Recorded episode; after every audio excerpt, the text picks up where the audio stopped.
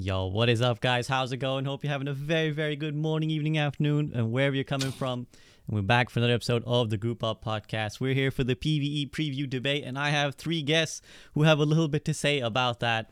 So let me get right into it. Introduce my panel today in the bottom right, and you'll be very amused when she starts talking. Uh, when you see her her little Fugi icon, it is Eva Langwin. Eva, what's up? Hi, what's up? I'm Ava. Uh, yeah, talking cat. So Talking cat. that's all. Very nice. Very nice. So we to pair one of the best supports on NA ladder, we have one of the best tanks on NA ladder in the bottom left is my man Number Guru one. Guru, what's up? Number one. yeah, what's up? I'm Guru. I'm a gamer. You guys all know me. You know how it is. We know how it is. And in the top left, to round it off, not the businessman, but the businessman of Overwatch. It's Nvidia Nvidia's own KarQ Games. KarQ, what's up?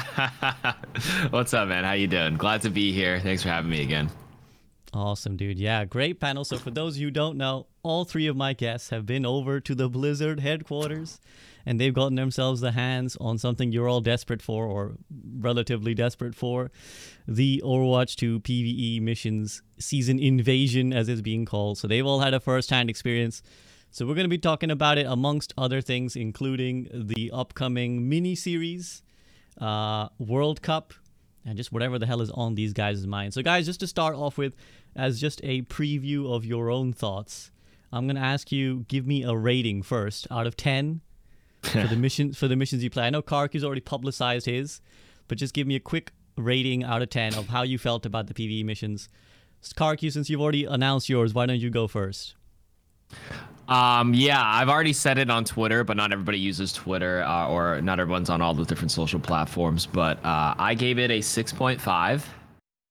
Um, but to be fair, it was just we played it once. It was on expert difficulty, and yeah, I'll just give it a rating. You don't want us to elaborate. yeah, yet, just the right? rating. We'll go around We'll- the we'll corner. we'll okay, get right into it. 6.5. Okay. 6.5. Go next. Okay, we'll go anti-clockwise this time. Guru, your rating. Uh, Okay, N- nobody's ever played Overwatch for the PVE, but I don't know. As far as like the events go, and you know how the PVE's been, I'd I'd say it's like a seven or maybe even seven point five. okay. Okay, a little bit And, more. and keep in mind, I, I never liked PVE. I've never I've never even wanted it, honestly. So I don't know. It's it's Interesting. fine. Okay, and uh, Ava, what about yourself? You got a rating that's gonna differ to either of these guys? Um, well, I would. I think I would just kind of mirror exactly KarQ's rating. I think that's a really good, solid rating of what is like playable right now. I guess it like, regardless of you know the potential of it, what's playable right now would be like a six point five. But that is an improvement from previous PVE, in my opinion. Maybe from like a five to a six point five. Okay, so that's interesting. Actually, I'd love you for for you to elaborate. So, when you say five, what kind of PV are you referring to that you would rate as like a five beforehand? But, like you know junkenstein's revenge the archives stuff like that I'll be honest, I couldn't even play the archives event. Like I know there was like skins or whatever. I couldn't even do it on on easy difficulty because it was so just mind numbing back in the day. So, So, like Guru, you you're know, a PV hater. yeah, always have been. I, I've done all my PVE. Like I've played my Modern Warfare 2 campaign. I've played my Halo 3 campaign on Legendary multiple times. You know, but it's like kind of it gets stale. It's it's hard to keep uh, exciting, I guess. So that's interesting. You might cause a riot just with your categorization of those games as, as quote unquote PVE, because there's been the much ballybooed discussion of what even classifies as PVE is like, you know, a campaign. Because what you refer to are like campaigns of, of, of otherwise PvP player I mean, games, right? You, you're killing NPCs, right? So that's what that's, That's what I see ranked, as bro. PVE. That's ranked. Yeah. I was about to No, make that right? same It's joke, but them I was Everyone- to see everyone if was you were gonna making go it. for that one. Everyone's Ah. making that same joke. We all know it. It bangs every time. okay. Fair fair enough, fair enough. And then KarQ, let's head over to KarQ then. So KarQ, elaborate a little bit on the 6.5. I think first and foremost the question in everyone's mind is how how does it differ to the PvE we've already played? Like compared to the archives, compared to Junkenstein, do the do the enemies feel different? Is the is there a more cinematic touch to it? Like what's what's going on? Um, okay, I'll be the one to elaborate. So First of all, even Aaron has said it. They uh they we played the second mission out of the three possible ones, or th- out of the three we're getting in season six. Um, we played Toronto. We're allowed to say that. I know that. And uh, the first one was the one we saw a long time ago, which was Rio. I think people were playing that in 2019 at BlizzCon. Um, so like they kind of just threw us in. I actually never even watched the Rio mission at all from the 2019 thing, so I was a little confused where we were in the lore as well. Um, So they threw us in right there. Um, opens up with a uh, a cutscene. Book ended with two cutscenes, as I quote Aaron. That's what he said. Um, the cutscene was enjoyable. I've always said if you're like a big fan of the characters, um, their backstory, the lore. I think these missions are a great way to like elaborate on that story, which is exactly what they've said. They've continued the story, drive the story forward. I think this the cutscenes were good. It wasn't like um you know when they like do like a still image and it kind of like slow zooms as they like narrate over it it's not that it's like fully fleshed out cinematic three-dimensional um and uh you know they were great it was i was like oh off to a good start and then when they throw us in it's kind of what guru said it, it feels very similar to the old ones at first um just a endless wave of you know you sit in a spot defend this place go to the next objective do that thing uh, shoot down the enemies. Uh, but to be fair, um, we did uh, we, we did manage to sit down and speak with uh, the devs and different people on the team. And one thing they mentioned was they wanted to emphasize something about the um, the monster type or the the enemy ecology is what they call it, or I guess uh, what they're saying is if we Also, have let, us Omnic, sorry, sorry, sorry to pause you, because I want to de- I want to dedicate a whole bit, bit to Okay. talking about how the devs responded to what you guys said. okay, But okay. yeah, let's just let's just keep going. If there's anything else you want to add on, unless Guru Guru seems to want to chime in right now. Yeah, yeah. I mean, Yeah, yeah. We're moving a, we're moving a bit faster. So, as as you load in, there's like four different um, characters that you can pick from each role. So four sports, four DPS, four tanks. And when you load in, there's like a spawn room. So it's similar, and we didn't get to explore it at all. That like um, there's a spawn room, and yeah, we were instantly just being pushed out. They wanted us to you know play the mission or whatever. Um, but I'm pretty sure there was like you know stuff inside the spawn room that you can mess around with and fiddle with and you know break, uh, which I always think is kind of fun. It you know it loses its touch over you know seven years or whatever. Like in the Hanamura arcade, I don't break anything. I would just like you know go to the doors, whatever, AFK. But you know for the first couple of years, it's like hey, I'm gonna smash shit up in here, you know. True. Um, so I think that's there's a lot of stuff that we missed in the spawn room. Um, but yeah, it, it like waits for everybody to pick their characters, wait for everybody to like leave the the safe zone, and then the mission would start. Correct. Okay. Yeah. Ava, like uh, when when they push when you throw you in there, like how did it feel for you? Was it like, oh my god, you really like excited? Is it really like epic, or is it a bit more like? Because again, in in the archives in Star Wars, for example, the story's nice, but you kind of get thrown into it, and off you go. Um, are you talking about like when we spawn in? Yeah, yeah. Like when you spawn in, like again, what is what does the game feel like? I think everyone's just really curious. Like, is it, is it, does every part of it feel like a step up, or is it still feel familiar? Like, okay, here's, it's- I've kind of done this in archives in Junkenstein. Um, to be honest, I don't remember like the specifics about spawning in, like being in the spawn room or whatever. What I do remember is like the menu screen when Right. you're like are are we allowed to talk about that? The menu screen with like the stuff you can click on? Uh, yeah, they call it What part? Winston's lab. Yeah, Winston's lab. Okay, yeah. So when you when you're like picking which mission you want to do, there's like a book to flip through that has like details about the bots and stuff, I think. They In- they did mention this. That's public. Yeah, it's the um the lore codex or whatnot, right, or right, something right. like that. Yeah, Yeah, that's true. That's public. I found more interesting. Like I don't I think in the spawn room, you know, there's just voice lines that play like just like when you load into ranked. Um, Sorry, I but yeah, right I when should you turn right, my alerts off. One second. Uh, okay. Yeah, no. Uh, I actually just want to get. Uh, yeah, so spawn. You spawn in, and then the enemies. Now let's talk about the enemies. Uh, yeah, so it, it felt like um, it's just like I don't know. Uh, it just like forced you out of the spawn, and then instantly, you know, it starts going. It starts like ramping up, and each each little, um, I don't know what part point, I guess, to lack of better words, it started off pretty slow, and then it would ramp up, and it it seemed to like just ramp up more and more and more um, as the mission went on.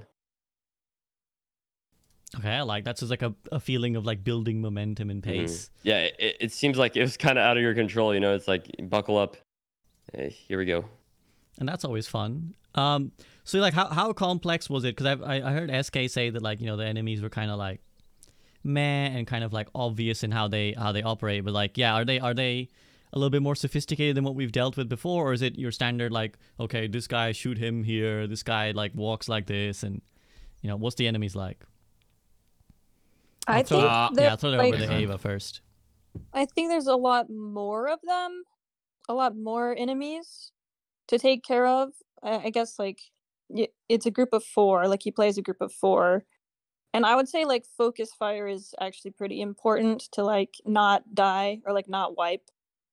So I think that's pretty engaging. Like sometimes you actually have to be calming in the game mode. Um, Which difficulty were you guys yeah- on? Was it legendary? Did you say we were on No. expert. expert? Okay, and so the second second highest. Okay, second Yeah. hardest. Okay. Yeah. And I don't think I don't know if there's like more enemies the more difficult you go. I think it's the same, but they just like do more damage. I'm sure they would add more enemies, like on the higher difficulty. I don't think we actually asked though. But maybe.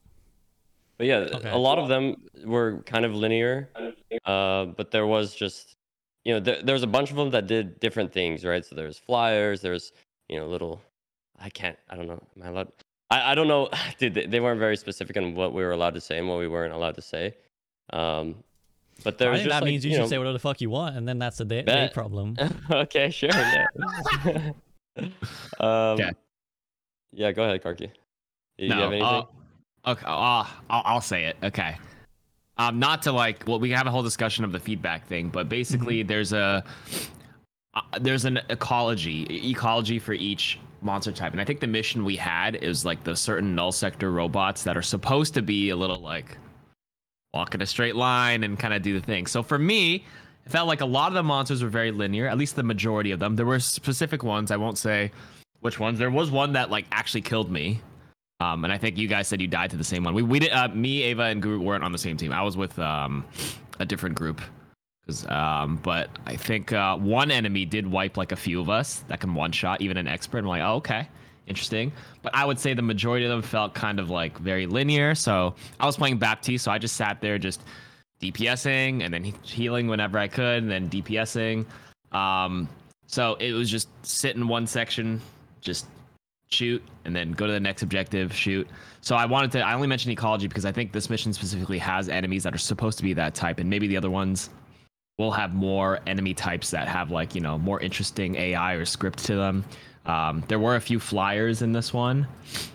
Um, but yeah, and I know we know what Overwatch is capable of with with with like enemy AI. Because remember the, um the the one on Rialto, we had like the assassin that was just like, and then you had like the Yeah. uh, the Widowmaker. If you had to be careful of her, the sniper. Then you had like the the Juggernaut. So like.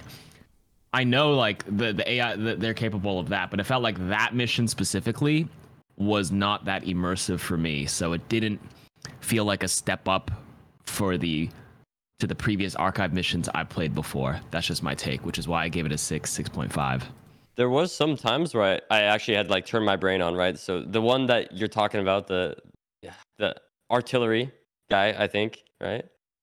Um, I didn't want to name it, but okay, Yeah, you just well, said it. Okay. um, there was times Fuck where it, it's like, oh. I, I have to, I have to focus up. Like I'm, True. I'm actually jiggle picking this thing. Uh, I'm peeking. I'm right clicking. I'm, I played Zarya. It, it felt so bad. By the way, uh, I was like energy starved the whole time. Fights kind of sometimes like it was too long in between fights, and I would just like be zero energy. It's, it was tough. I wish I chose any other tank, Mm. but yeah. True. My perspective on that was a lot different. I got I got killed by it once when I peeked it, but since I just AFK in the backline as BAP, I didn't really see that guy one I, one shot like uh, our one of our DPS and our tank once, and then that's it. Yeah. But yeah, I Okay, also played BAP. I also played BAP on our team. And when we were fighting that thing, like I would go behind cover and it would do it would hit me for like most of my HP with like splash damage and I was like, oh fuck. Yeah, like Yeah. ooh, maybe I got lucky. Okay, so I- so, so so the enemies are like you know they they are challenging. They are a little bit. They they will you know as as Guru said you have to you have to be awake. Mm. But is it is it uh, like I don't know how much each of you have like in terms of playing recent PVE games, but yeah, like I think the the question in everyone's mind is like compared to the the, the fights that we might take in a in a God of War game, obviously a Dark Souls game or like even a Zelda game, like Mm. where where do they land in, in in on that spectrum of like are they just like yeah pretty str- yeah okay you have to turn your brain on but it's not really much or or are they like you know gonna require you to think a few times in in a in a ooh, the interesting way I have to do this interesting thing to beat that guy. At the moment, it sounds like no. No, not really. No. No. On expert difficulty, no. Yeah. Okay, so let's let's talk now then. What what feedback you gave? Because like you you uh, all of you all the creators who've, who've said publicly, you were kind of like, well, we we told the devs that you know this we there was no replayability, which is another thing we'll talk about. And the devs were were very receptive to the feedback. The devs themselves, I think, said that they're not releasing another PVE mission for the entirety this year. They said because they are going to take in this feedback and and uh, readapt the future missions. I'm going to press X to doubt on that a little bit later, but for now, we'll just go by what they're saying. So, what was the general feedback you were giving, and, and whatever you can tell us, like what were the devs saying in response? Let's go to uh, Ava. What was your feedback? Um, the one that I, the one that like stands out to me the most was making the bots like harder to hit and like actually having to aim at them, like making them move erratically as the difficulty gets harder. That's what I said I would like to see because that that's why it gets kind of boring to me is because it's very easy to kill them. I guess, like it takes Right. a lot of damage, but they're just like you know in straight lines or walking at whoever they're targeting. So when I suggested that, um, I don't remember exactly their like word for word what they said, but they were like writing it down, and they it seemed like they were considering it. I guess the devs. Got you. KarQ, what was your feedback to the devs, and what did they say? Um, well, first of all, before I even give that, I just really want to emphasize that I don't think we're like the target market for this. We're all like competitive PvP, competitive, you know, ranked players. And I actually think Yeah. there is like a, a good market for people who just like to relax and just pew pew nonstop and shoot endless waves. I never really cared for like Left 4 Dead or like COD Zombies or anything like that. So like, I just want to like lay that as like a, a preface before I say anything. So for me, from my perspective as like someone who enjoys PvP, I really need something super replayable for me to like continue to play those missions. So my suggestion to them was um, an incentive. So there's like many ways you can do that to get people, uh, players like myself and others who can relate to that here. So first would be a scoring system. I don't recall seeing a scoring system. We've had previous missions give you like a star rating. Maybe this build didn't have it, but like they've had like star ratings before. So like going for a leaderboard, hitting first place would would be pretty cool. But I didn't see it at the time. Maybe that will be added later. So don't quote me on that. Number two, timer, like speed. Um, I think this is what SK is not here, but SK mentioned like you know anything for like speed runners because there's a whole speed running community that'll add replayability for that type of player. Number three for me, um, I said like a, a reward, a cosmetic or something for doing the mission and killing certain amount of things. So like obviously implementing a weapon charm or a skin might be like a whole nother like discussion because you have to add that cosmetic, but how hard is it to add a title card? You know, it's just some words on it's just a title, right? So like I was like, okay, because these omnics or whatever are you know, you can break off certain parts of their body. You can shoot the arms off. It'll like walk with one arm. If you break the legs off, um, so I was like, you know, if if the game made me, if there's there's an achievement for breaking 1,000 omnic arms or going in and breaking a thousand legs, you know, give me the leg breaker title. Because there's people who like farm the mystery heroes title called shapeshifter, which is like 500 wins. You know, people do these things for and it'll it forces makes people play mystery heroes because they want to get 500 wins. They want shapeshifter. So like if you want the arm breaker, you know, the deal breaker or the leg breaker, I don't know, something fun like that. That would add replayability there. So I was like, yeah, do that, and then maybe it'll get me to play the mission more than once. Right. So that was my suggestion. Yeah. Fair. And at the moment, it sounds like yeah, each of you are kind of like, yeah, I, I think I'd play it, experience the story, and then I'd be done. Guru, was that your uh, experience? Yeah, I mean, they obviously, obviously, they're gonna add stuff that's gonna be, you know, add replayability and add, you know, incentives and stuff. Like they have to. It's Blizzard. Like, of, of course they're gonna do it. They just maybe haven't announced it or whatever. Um, Mhm. I was talking with Dion, and I talked with him for like it felt like two hours. Like, oh, Karki, you were there. We were talking for so long at dinner. Um, I mentioned something to him, like you know, maybe add some like a rare spawn or something, something like a boss that could randomly spawn. I don't know if you've Oh. been playing any Diablo, but like it, The in Butcher. Diablo, it, the butcher, dude, that you can you load into a dungeon and just randomly the butcher will spawn. It's basically like um, the Roadhog has a, a butcher skin, but it's basically just a big guy. run into a Ho- random roadhog. Yeah, on run a into mission fucking in Roadhog. Toronto. Yeah. he's like, "What the hell are you doing in here?" and he's just like Whoa. basically a boss. Um, I think that would be really, uh, really cool. There was one part where there's an elite that spawned. I'm like, dude, they should just have elites spawn all the time, just like randomly. So it was just like you know more health, more damage, um, but it was like a lot, a lot more health. Um, I said more of that.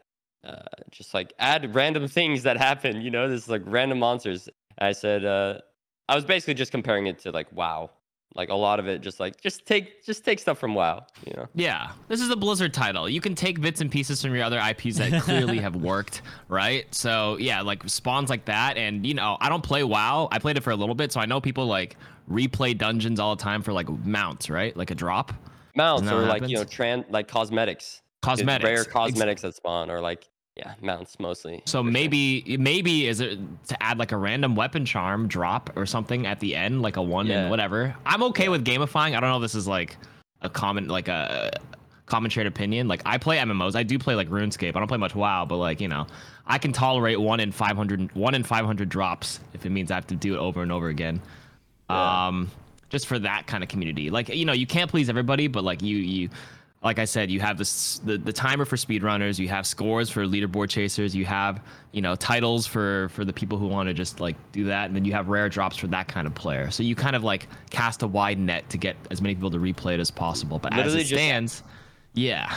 You add everything add everything and somebody's gonna be like oh i like to do this specific thing i like to speedrun i like to collect mounts or trinkets or whatever So- sprays even Oh, yeah, yeah. That was the other thing. Um, that's what Dion said at dinner. Dion's the art director, by the way. He's not. I don't Great think guy. He's, yeah, he's a great guy. Um, so I think he's just gonna share this feedback with the team. I don't know if that's part of his like role. Maybe he's he's a does everything as well. But um, what's it called?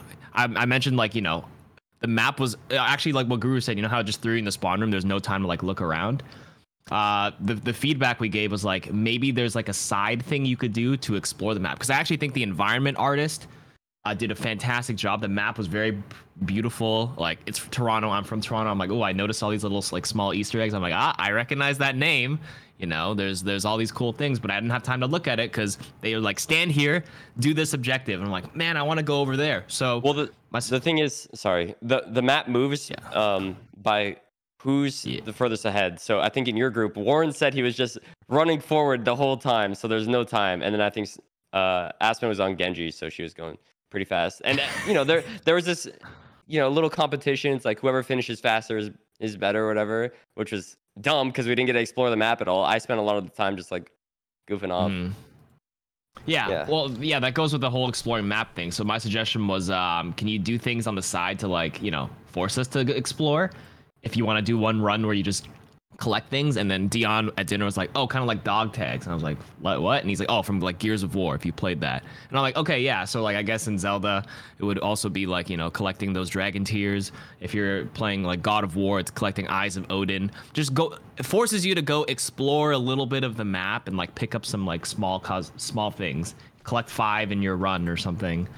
Um, So, so what what I'm hearing is a bunch of fantastic ideas from you guys. I want to I want to hear Ava's Yeah. thoughts in a second as well. So like, there's a bunch of great ideas from you guys, but at the moment, none of that exists, and and it's a little bit upsetting perhaps because we were you know there's some of these things that you guys talking about like uh, random events that happen like with, that was actually talked about by blizzard in their various communication in like BlizzCon and stuff, right? 2019, when there was a talk about how there would be sections of the map that would randomly open up, right? Like, oh, we have two or three different paths, and uh, like a section will change this time. Like one time you play, it'll, it'll be a different section. But it sounds like that? I feel like I remember I, either I've Nelson Mandela affect this, or I'm pretty sure that at some point in the communication when they were like 2019, this was said as a thing that would happen, but it doesn't sound like it's happening. or anything any sort of thing like that. So I guess my question, and, I, and I'll take this to Ava first, is like the question that I guess everyone will be asking is that okay, so we're not getting the replayable missions now. We're getting like a a one and, and done type thing. Like, wh- what was the devs' explanation almost, if they had one, of like, well, why are these first set of missions so linear seemingly?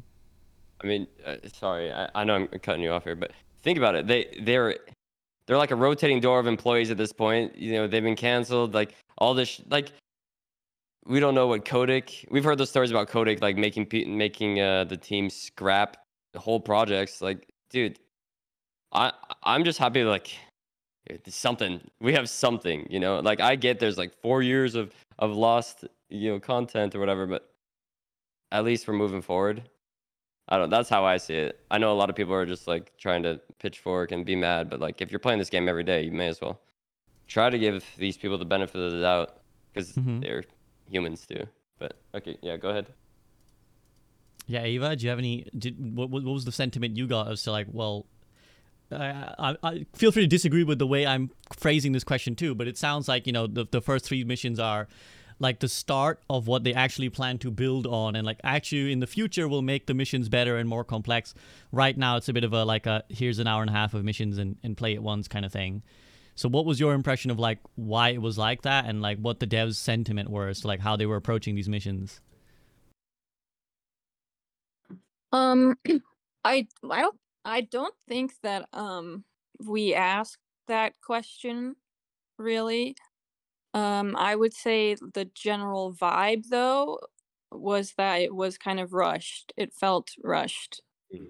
And when we were like giving all these ideas, of course they were saying like yeah, we'll consider all of this stuff, but we can't do it right now. Like we just have to get it out for season 6. Like season 6 is coming up, so I, I would just say it felt rushed overall. Like we didn't get to. I don't. I, I personally didn't ask that question. Karki, you're smiling. Like, I mean, you know, you know what people are saying. You know that people are out here. Like, Yeah, well, what was being listen. done in these four years? If after Listen, four yeah. years we have these three rushed missions, like, what is your response? My response is, um, you know, the team was like super kind. They're super nice. Like Guru said, they're humans too. Now people are gonna say four years and nothing to show for. I disagree with that take. It's it's less about well, it's less about nothing to show for, but I am certain there was a lot cooking up, and there was way uh, uh, so much that was scrapped, and they're at a point where the, a lot of the new people that came in are just kind of patching up what was left. 100%. Um, 100%. uh, yeah, they're just kind of like fix fix what was already laid out. It was a very ambitious project, and maybe they had the the resources at that time. But like with all the people who have come and gone, you got new people. You got to bring up to speed. You got to catch up, and then you know different And it's levels not like of they're, they're scrapping everything. Like they're keeping. yeah. them. yeah. Yeah. They keep what they can, they execute what they can, and I, I get the feeling. Again, we didn't ask this. Uh, when rushed, yeah, I would say sort of, but maybe it's out of their hands. It feels like they just. It's just like we got to get this in the players' hands now and iterate off of that at this point because it's been so long. Let's just put something out. See what the response is. Obviously, a lot of people are upset. It's like, oh, four years of nothing. Well, I'm sure they have a lot of stuff um, that is still there. They just are a little unsure of what to bring out. Now, something to remember is that nothing in development gets like scrapped. I'm sure they, they keep most things and they can iterate off it, but it just feels like let's just get it in people's hands first and work off of that. See how the response is. I think Jared went on Emongg Street and said there's nothing coming for for the rest of the year. They're gonna take feedback from this this first set of missions, get it in people's hands, and see what to, how to go from there. How to reapproach this new um, version of of PVE since uh, you know a lot of things were unfortunately scrapped. So I just want to make sh- let people know it's not like they were doing nothing. I'm just sure a lot of the stuff they were doing was obviously cut, and a lot of things in production and development work, development cycles do get cut, which is very very unfortunate for everybody. Um, so yeah. just putting that out there. No, I mean, the thing we gotta go before you know before I say what, what I gotta say. The thing that must be said is that yeah, developing a game is fucking hard. Like it is hard.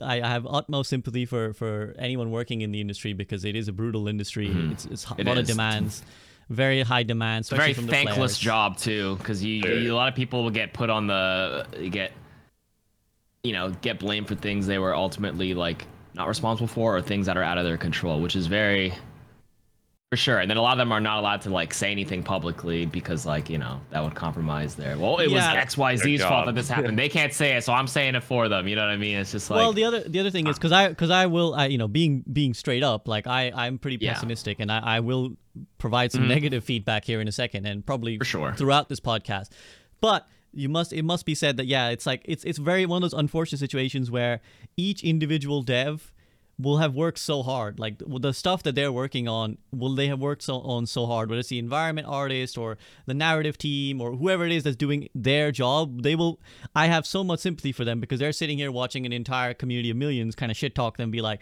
what did you guys do? You guys did fucking nothing. And that person knows that they spent years you know working nine to five sometimes more to keep putting out this content that people will never see they can't comment on because of nda and, and bobby kotick or whatever. So i totally totally want to like express my sympathies mm-hmm. to the individual developers for like it's clear that they obviously have been doing stuff. However when then but as as consumers of the game and as observers of the Yeah. market we have to comment on what we actually get what gets put out into public. And that's where people are going to look at it and say well because because you know a couple of times you guys have said like oh i'm sure they've got lots of st- stuff coming and cooking uh, and guru said oh i'm sure they will add replayability. I'm not sure anymore. Like me personally i'm not sure. I i don't like I, I i've i've waited long enough like and this is what we get after four years and and there's promise of like well later we'll iterate you know later we'll make stuff that's better. I remain like my pov now is like convince me. Like i don't think like magical stuff is behind the the curtain i'm waiting to be convinced that they can they can turn the ship around. And hmm. my question to ava right now is ava like do you think the community has to like essentially treat the the gap between the end of overwatch 1 when we weren't getting content and overwatch 2 because people keep thinking they keep viewing this gap as like surely something should have come from this time. But do you think we have to just look at that gap as like a sunken lost era and like actually just treat Overwatch 2 as like when it launched, like that's when they've actually been doing the things that they're giving us now. And so again, if we get the PvE missions now, it's going to be another year before you actually get a vague version of what you want from your PvE missions of like they're going to be replayable, they're going to have depth, they're going to have some of these ideas that these guys talked about. Um, yeah. So, like towards the end of Overwatch One, I actually like quit the game because it was so stale. Like they weren't putting out patches or anything, and so for a while I was like very um. I guess salty towards the idea of PvE at all because it's not something that I ever asked for. You know, I'm a PvP person. I just wanted like balance updates and stuff like that, like new heroes. Um so I was pretty salty about PvE like overall like for a long time, but like um I think that I have sort of like, you know, uh, reframed the way I think about it. It's just like something extra to do, I guess. And I would like if it was really good, but it seems like the, the devs sort of maybe because they've been working on it for so long or they've been like patching it up, you know, because like, you know, Guru said, like the rotating door of employees, I guess. They've been working on it for so long that maybe they are kind of tunnel visioned because a lot of the things that we were suggesting to them they were like, that's a really good idea. Like, we never actually thought of that before.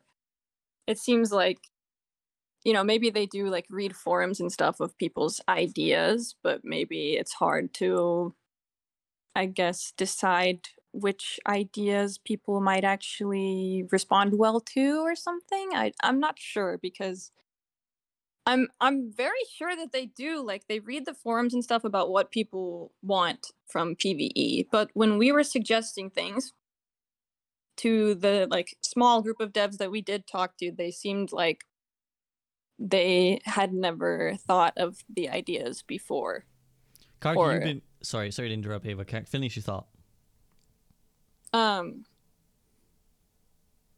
yeah, they seem like they had never thought of these ideas before and like these were new ideas to them, that things that we suggesting that they do to make it more replayable and yada yada yada. Um but they seemed very like passionate. That's the thing. And like their passion is not necessarily to like make us want to play the game more. it shouldn't it doesn't really like mean that much to like the replayability or anything or like should i be fond of pve just because the devs are passionate you know but yeah, we we have no obligation to, or no no player or content creator has no obligation to like feel for the devs, right? It it's a very cutthroat world right now in terms of video games. Like it's either good or it's not, you know. Well, I'll just quickly, I'll just quickly interject on that and say we should feel for the devs, but we shouldn't. But that doesn't change how we feel about the game.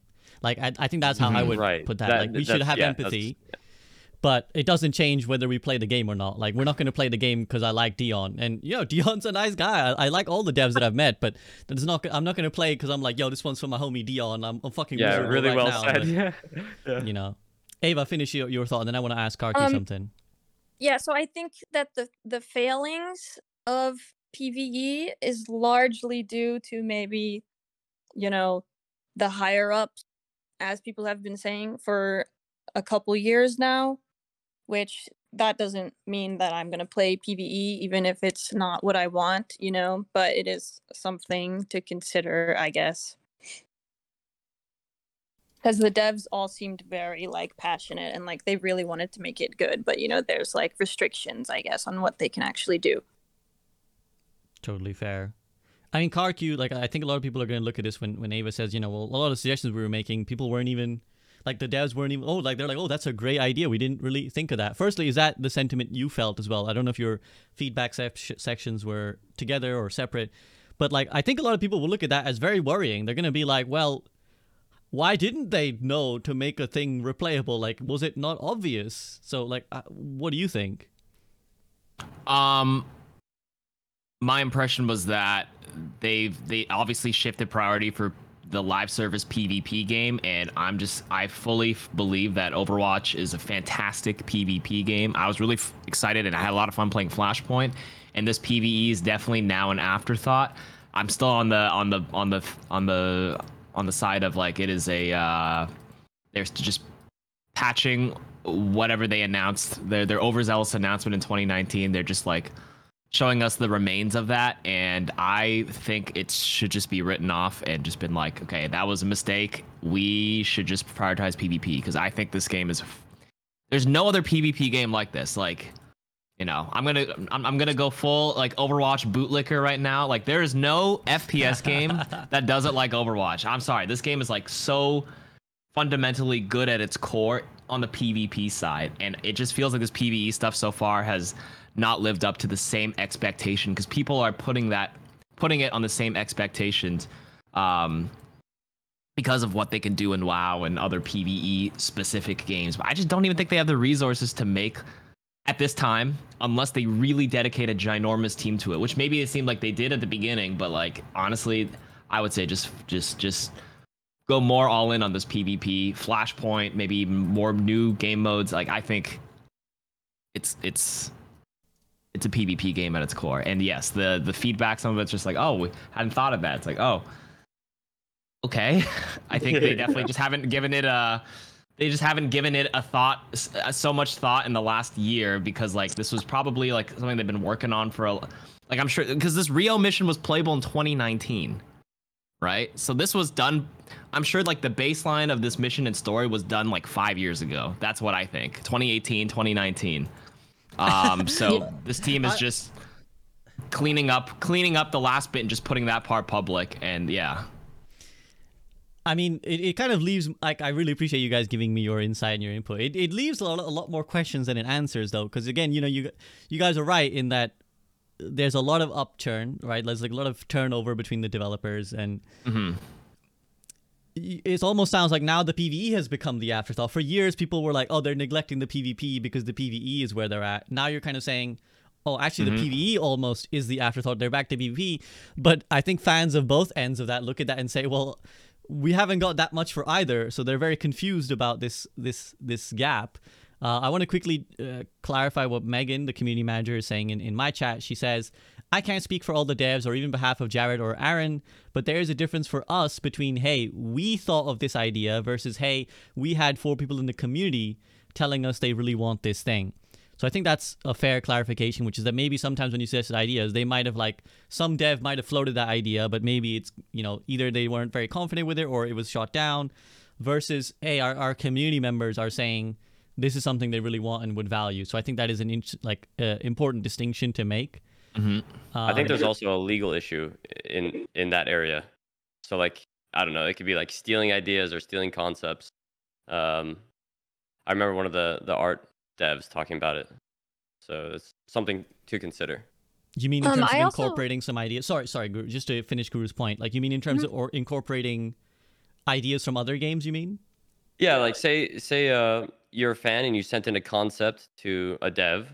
Now the dev can't use that concept because um you know it's a it's right. someone, Someone else's will idea. say you stole my And- thing. Right. Okay. Yeah, and even if like they they see it and then 2 years down the line they they you know the idea circulates in their head and they forgot about the you know a, a fan sending in the concept. If they use it, now they can get in trouble because it's like, "Oh, I stole this from a fan." But like, yeah, I don't know. So the moral of the story is stop making fan art, guys. Just just stop right now. If you, if you want something to be made, don't make it. That's how you do it. Okay. Uh, Ava, sorry, I, I cut you off. You had something you wanted to say. Um, I also think a lot of the feedback that we were giving them was coming. if- We were all like top 500 players, so a lot of the feedback we were giving them and suggestions was from that point of view of like making it more mechanically challenging and things like that, which is not necessarily what everyone who plays the game is gonna want. And maybe the devs didn't think of it from that perspective because they are Right. not top 500 players, most of them. That's entirely fair. yeah, and again, it must we're be we're, we're a go ahead, different group. Yeah. Oh, sorry. no, no, I just want to say we're, we're like a the group that was brought on. Like I said, our bias is we we play PvP. We're top 500 competitive ranked players. So like, you know, um, and I think what you I, I just wanted to add like when you mentioned earlier that you know I kind of shield like the empathy for the devs, but then yeah, as a consumer of the game, it, it, is kind of like it does feel a little disappointing that that was the the iteration of PvE we got, which is why for me, I, I just want to say that's why I kind of wrote it off. I'm like, this is just a PvP game now at its core. I, I just Right. don't think, and like you said, I just I have to see it to believe it first that it'll it'll be like super replayable and have all those assets and and and things that we suggested. So for now, like, give me more, give me Flashpoint and some more PvP stuff. Um, Interesting. yeah, Ava, go ahead. I I want to add um from my perspective the PvE sort of just seems like a method of delivering lore about the Mhm. characters and about the game rather than like becoming its own like Dark Souls game or something like that. And it's an interesting thing to note because, uh, as you guys already pointed out, like you know, there is a whole section of players who uh, only only care about like the lore of, of Overwatch, right? They're they're only really interested in like shipping the characters or like figuring out the backstories of like who came from where and what was what did they mean for them. And you know, while uh, us the players in this call, probably a lot of the players listening right now, you know, you're we're kind of again we- we're some we're people who play the game a lot, or at least I used to Mm-hmm. and and kind of want to keep playing the game repeatedly but for a lot of people that isn't maybe even the target demographic. For them it's like i don't mind playing a game for an hour and a half getting a good lore content out of it and then that is all i'm really after. I don't care about playing it 10 times and defeating the enemies in different ways and blah blah blah. I, i'm happy with just that little dose of story. So that is something that should be pointed out. Um, but again i think the problem is that over the years we've had so many hopes and promises of like what we thought the PVE was going to be that it's just inevitable that so many of us who've been engaged for so long are just like is that it kind of feeling that that this is this is mm. what's left KarQ, anything on that before Yeah. we move on to Flashpoint? I just think that yeah, the biggest obviously we can't turn back the clocks now, but obviously the biggest perhaps mistake or regret was just like an over announcing like the over ambitious project and um you know it's I, I it's just a shame you lose because like I think it, Blizzard was supposed to like this game was supposed to cast a wide net and like you know attract a brand new audience and make people who have already quit the game return in hopes of this, but because this is it's like okay that's why it was a 6.5 like i don't think this is enough to bring those players back. And uh, for me I, maybe i've gone through all five stages. I'm in the acceptance part now. I'm like all right this is this is just it. So let me just enjoy pvp and flashpoint and all that stuff because Yeah, but I am not that target market. So like I said, it's a shame because there are people who just like to sit back and just you know shoot endless waves and hordes and do all this fun PVE stuff. But I've never been that player anyway, so like I guess not like a major loss for me personally. But yeah, It, I can't it speak for does everybody. seem like just a one. good mode if like I don't know you're trying to dodge a queue like you keep playing against the same Hmm. guys whatever. It does seem like a good like okay I'm gonna go relax in a PVE maybe invite a couple viewers whatever and just like avoid comp for a second. Yeah. That's a very very niche uh niche market there. The people dodging stream snipers Yeah. Well, or just I, queue I dodging. wanted to Yeah, Eva. maybe even Yeah. warming up or something. I don't know. Um, I I wanted to add that um, the devs themselves, as the like handful that we met, the sentiment from them seemed to be like they want to stop promising things and they want to just start putting things out there and getting Yeah, feedback feedback on it and like going from there rather than just like promising things like they have in the past. hundred percent. Yeah, just get it in players' hands and w- iterate off that rather Yeah, they than kept saying that. That was let's we're gonna do this, we're gonna do this. Okay, let's just see it first and then go off that. That's So that interesting. Feels, That- that yeah, I feels mean, like it. it, the fact that all three of you almost independently have got that sense d- does tell us that that's either what the je- devs believe or certainly that's like the the messaging that's coming from the blizzard side is like our emphasis now is get it to the players get it to the players which to be fair is how they approached overwatch 2 the early access as well right? That was the messaging around then which is like we just want to get the pvp in the players hands.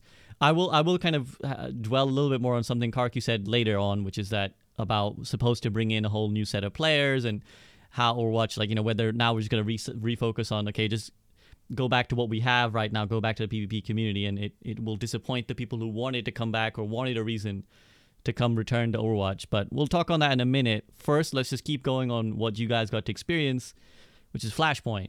So, obviously, the new PvP mode coming up. Um, uh, let's see what should we talk about i mean firstly we've kind of got some information on it let's just give me your feelings of like just the general game feel of flashpoint like was it fun better than some of the existing modes worse than some of the existing modes guru you go first Uh, yeah, it was it was really fun. I mean, it's something new, so and yeah, I love anything new in Overwatch. I've always been like that. Um, it was something new, and, and the map was huge. The map was so big. It was It was fun to explore, and like all the points are different. Um, some man, it was kind of difficult because we had a mix of players. Like we had some devs, and then we had you know five support mains or whatever. Um, so it was, Oh, some yeah. of the, the teams, it, it was kind of snowbally, but I think that added like a lot into it. It was hard to balance the teams correctly. Um, but yeah, I thought it was fun. It was like, yeah, anything new is really fun. nice uh ava how, what was your thoughts on just general sentiments on flashpoint was it something you enjoyed Um, yeah, I liked it, but it, it's a new ranked mode, so of course I'm gonna like it because I just like anything new for PvP. But um, I would say like something that I think about the map that we played, which was the Indian map. I can't remember the name of it, but it wasn't the Junkertown one. It was the Indian- yeah. yeah. Um, I would say like each of the points, because there's like five different capture points, you know, and it picks three of them. Um, each of the points kind of felt set up differently. So like different team comps might be better on each individual one, but you might not necessarily have a chance to be like swapping your team comp up. So, I think there's like there's like a lot of RNG involved. Um, because you might start on a because it always starts on the same point, which is the center one. That's what they told us. So you might start on a comp that's like good for that one, but then you're if you win that one, your comp might not be the best for like the next point that it goes to. Mm. I think it's gonna make the other modes seem stale because it's Really? like this. Yeah, it's like purely fight based. You're not really like holding one spot necessarily for too long because the the the the percentage it takes faster. I think it's like Way it almost- faster. Yeah, yeah. That I was- think it was yeah. like two times, two times as fast or something. Which is something we talked about. Like, hey, maybe this is too fast. Yeah. Yeah, so everyone, everyone seems to be saying it, so it seems sounds like a very chaotic, almost like you know old Halo deathmatchy kind of feel to it, where like everyone's flying around and fights taking place everywhere. Is that what you felt, KarQ? Like, was it very like just the action is like a lot higher pace than what we're used to? Yeah, so uh, I had a lot to say about this one. Um, obviously, you you can't know if you just play it like three times. You you this goes on the whole like philosophy get it in players' hands right now first and kind of see what the feedback is. But first impressions after like three games, and which is also a good thing that's not coming into ranked right away. Thank God. Like put it in quick Yeah, play, yeah. let like you know millions of people play, like get a million plus games on it to get some data to be like, okay, does everybody agree this is too fast? Because Aaron did say that like you know once you play it more it won't be as confusing obviously but like he's because like we all thought the map was big and like it felt like some spawns were really far he's like well the more you play it the less you'll feel that and i think most of the other people who played it be like yeah it's true all the devs are like it doesn't feel as long after a point so in terms of like how it plays and the balance, I do think it's too quick. It ticks so fast. And what Ava said with team comps on certain points, like if you just spend like 10 seconds, be like, wait, should we switch comps? Like if you just spend like five seconds thinking about that, you're losing like 10, 15% on the point already. It's like, Yeah. it's done. Like you, if you lose one fight, it feels like it, it almost can't go back and take a second fight. You have to like guess where the next point is, but you don't know where the next point is. So it's like, where should we like strategically stay to like go to the next point early? We don't know. Maybe the center is the best spot after the first point because there's like you know four other ones because that will give you the equal distance between any four points. Does that mean you do take a fight in the center? Um, so number one, the point ticks faster. Number two, the downtime between the next point unlocking, I feel like is kind of short. I think it's like 30 seconds right now. Again, this is only three game impression, but 30 seconds feels kind of short because like if it picks somewhere that's like farther than where uh, you are positioned, it kind of feels like once you're there, it's already like, and the other team was just just so happened to be closer to it, they're gonna have an advantage to cap first, and um, and if they cap first, they're gonna be all the way to like 60, 70 percent done before you even take a second fight because it goes so quick. So I was thinking more downtime between the fights is good. You can also play around the corridors and long hallways between points because the map is beautiful. There's like so much surrounding things you could do with the different sight lines there that I thought they could capitalize on with a bit more downtime between points unlocking. So even if you lose on like the transition period to the next point, there's um you know there's uh there's time to kind of regather, change comps, and maybe by the time you take a second fight, yes, the other team caps first, but they're only at like, you know, hopefully under 20% and not like 70% done already because for the reasons I mentioned before with the timing. So pacing is fast. Like these are going to be like less than 10 minute games um, for sure, which is not a bad thing. Push is only 10 minutes. Um, but yeah, There's definitely been an I- emphasis on, on shortening g- Overwatch games. Sorry, Guru. True, I, am going to ask true. you a question as well. It's like, yeah, push is low, small, shorter, and this seems shorter. Like, I, I'm just picturing, I'm just trying to picture this in a solo queue environment, Guru, and like, it just sounds like it's gonna be a fucking mess. Like, you think it's gonna be very, yeah, again, just very brawly, like just people, people taking whatever they want. Oh. Like, I think the strategy sounds like it's gonna be very hard to manage for anyone in solo queue. Yeah, man, we're we're not average solo queue players. They're not like Overwatch. You know, this is not Overwatch League scrims. We don't need to have like an idea of how to play exactly the same every single time. You need to be if you're playing comp, you need to be fluid and play with what you have. I wish they would just send it. You know, just send new characters into ranks. Send send whatever into ranks. Like it's a brand new season. I wish they would. That's what they do in League of Legends. Like brand new characters out, send it into ranked. Um, yeah, I don't know. And it seems to work for them. And it adds to like, okay, this is a new season. What's new about it? Oh, I'm playing the old season for two weeks, and then there's a new map. and like, I don't know. I wish Top 500 would have come out instantly. Maybe a week. I don't know. I wish it was is a week like- now. It's not two weeks Okay. anymore. It's a week now. Nice. Chaos, chaos, chaos is a ladder, says Guru. Like Guru's like, just throw it in. Yeah, I he likes the climb. chaos. Yeah. He's, Absolutely. he loves chaos. Ava, Ava, I have a question for you, and this is a, a wider topic I, I want to discuss with the rest of the guys as well. But like, is uh, are we getting to a point where we've got like too many ranked modes? Like, because there's like many layers to that. So first, first layer is for someone who's like new or learning Overwatch. It's it's kind of hard. Like you know, you got we've got pu- the mechanics of push, we got the mechanics of escort, which are different to push, like how the payload works. We got control, we got hybrid, and now we're getting uh, you know flashpoint as well. So firstly for a new player like those are all very different things that you have to learn. The maps are different. But also there's the question of like ranking players based off of their ability to play flashpoint versus their ability to play escort. Like potentially those could be two very different types of game mode right? Like the way you win is like kind of different and those skills that you need are kind of different. Are we getting to a point where it's like almost like it's going to be hard to like manage all that in one mode or are you happy to have flashpoint in amongst the mix of everything Um, I'm happy to have it because I think like the more different the game modes are, the more well-rounded a player has to be to be rated highly. And like we've had some some issues, I guess, with like uh, across the board players being boosted, you know. So like everyone was grandmaster a couple seasons ago.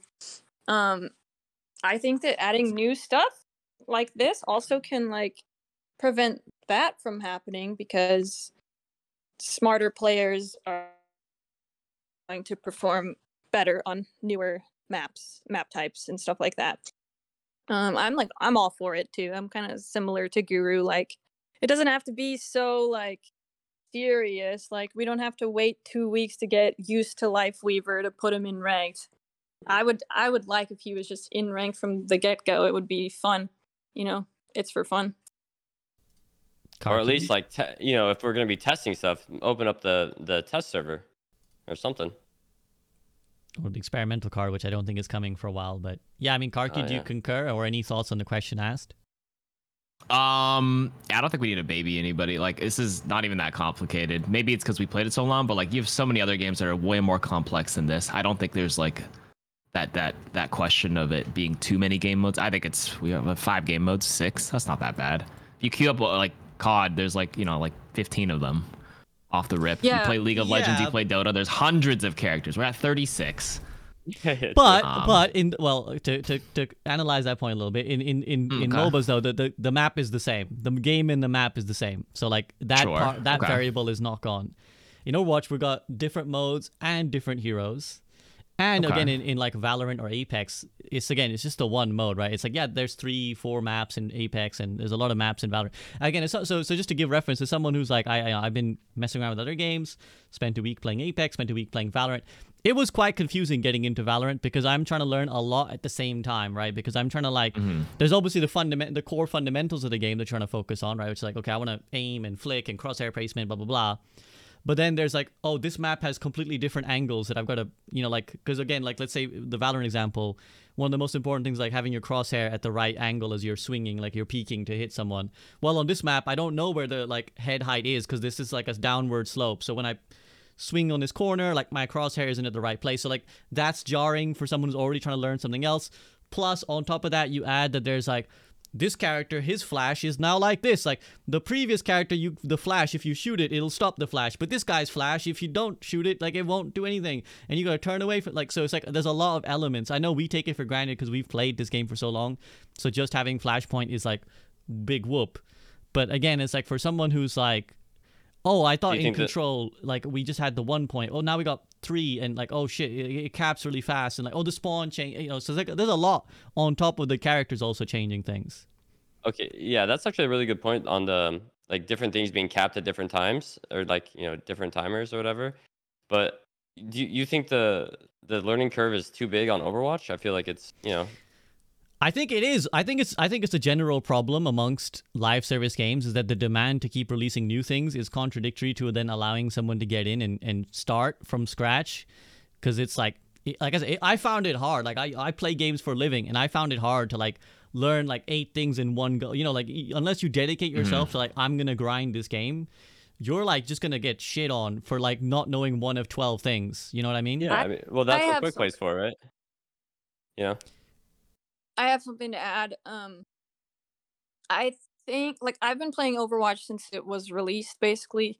But I think um, I can see what you're saying about like if you're new to the game, it might be overwhelming. But also, Overwatch has all of these characters in it that are built to be like accessible. There's characters you can play where you can just kind of coast with your teammates and like learn the game that way. You want to name any Like- and make a bunch of people mad? oh, dude, don't get me fucking Oh. started. okay, well, I will say for the DPS role, when I was learning, I picked Torb and I, I picked Mercy to learn the game. Hmm. So there's Mercy that. DPS. Yeah. Mercy on support, Torb on DPS. You can kind of just coast on those characters and like watch what everyone's doing and learn the game. Don't forget Junkrat, bro. I could I could be taking. Never mind. Yeah, never mind. Not open those can Guru thought, Guru thought about it. He thought he's like, careful "Careful here. I mean, okay, so what you were saying is like, okay, well, actually, at least Overwatch has some characters that kind of can can make the game easier for you. Is that, is that again? Is that something you would concur with KarQ? Like that, it's not. Uh, Yeah. It's not going to be overwhelming.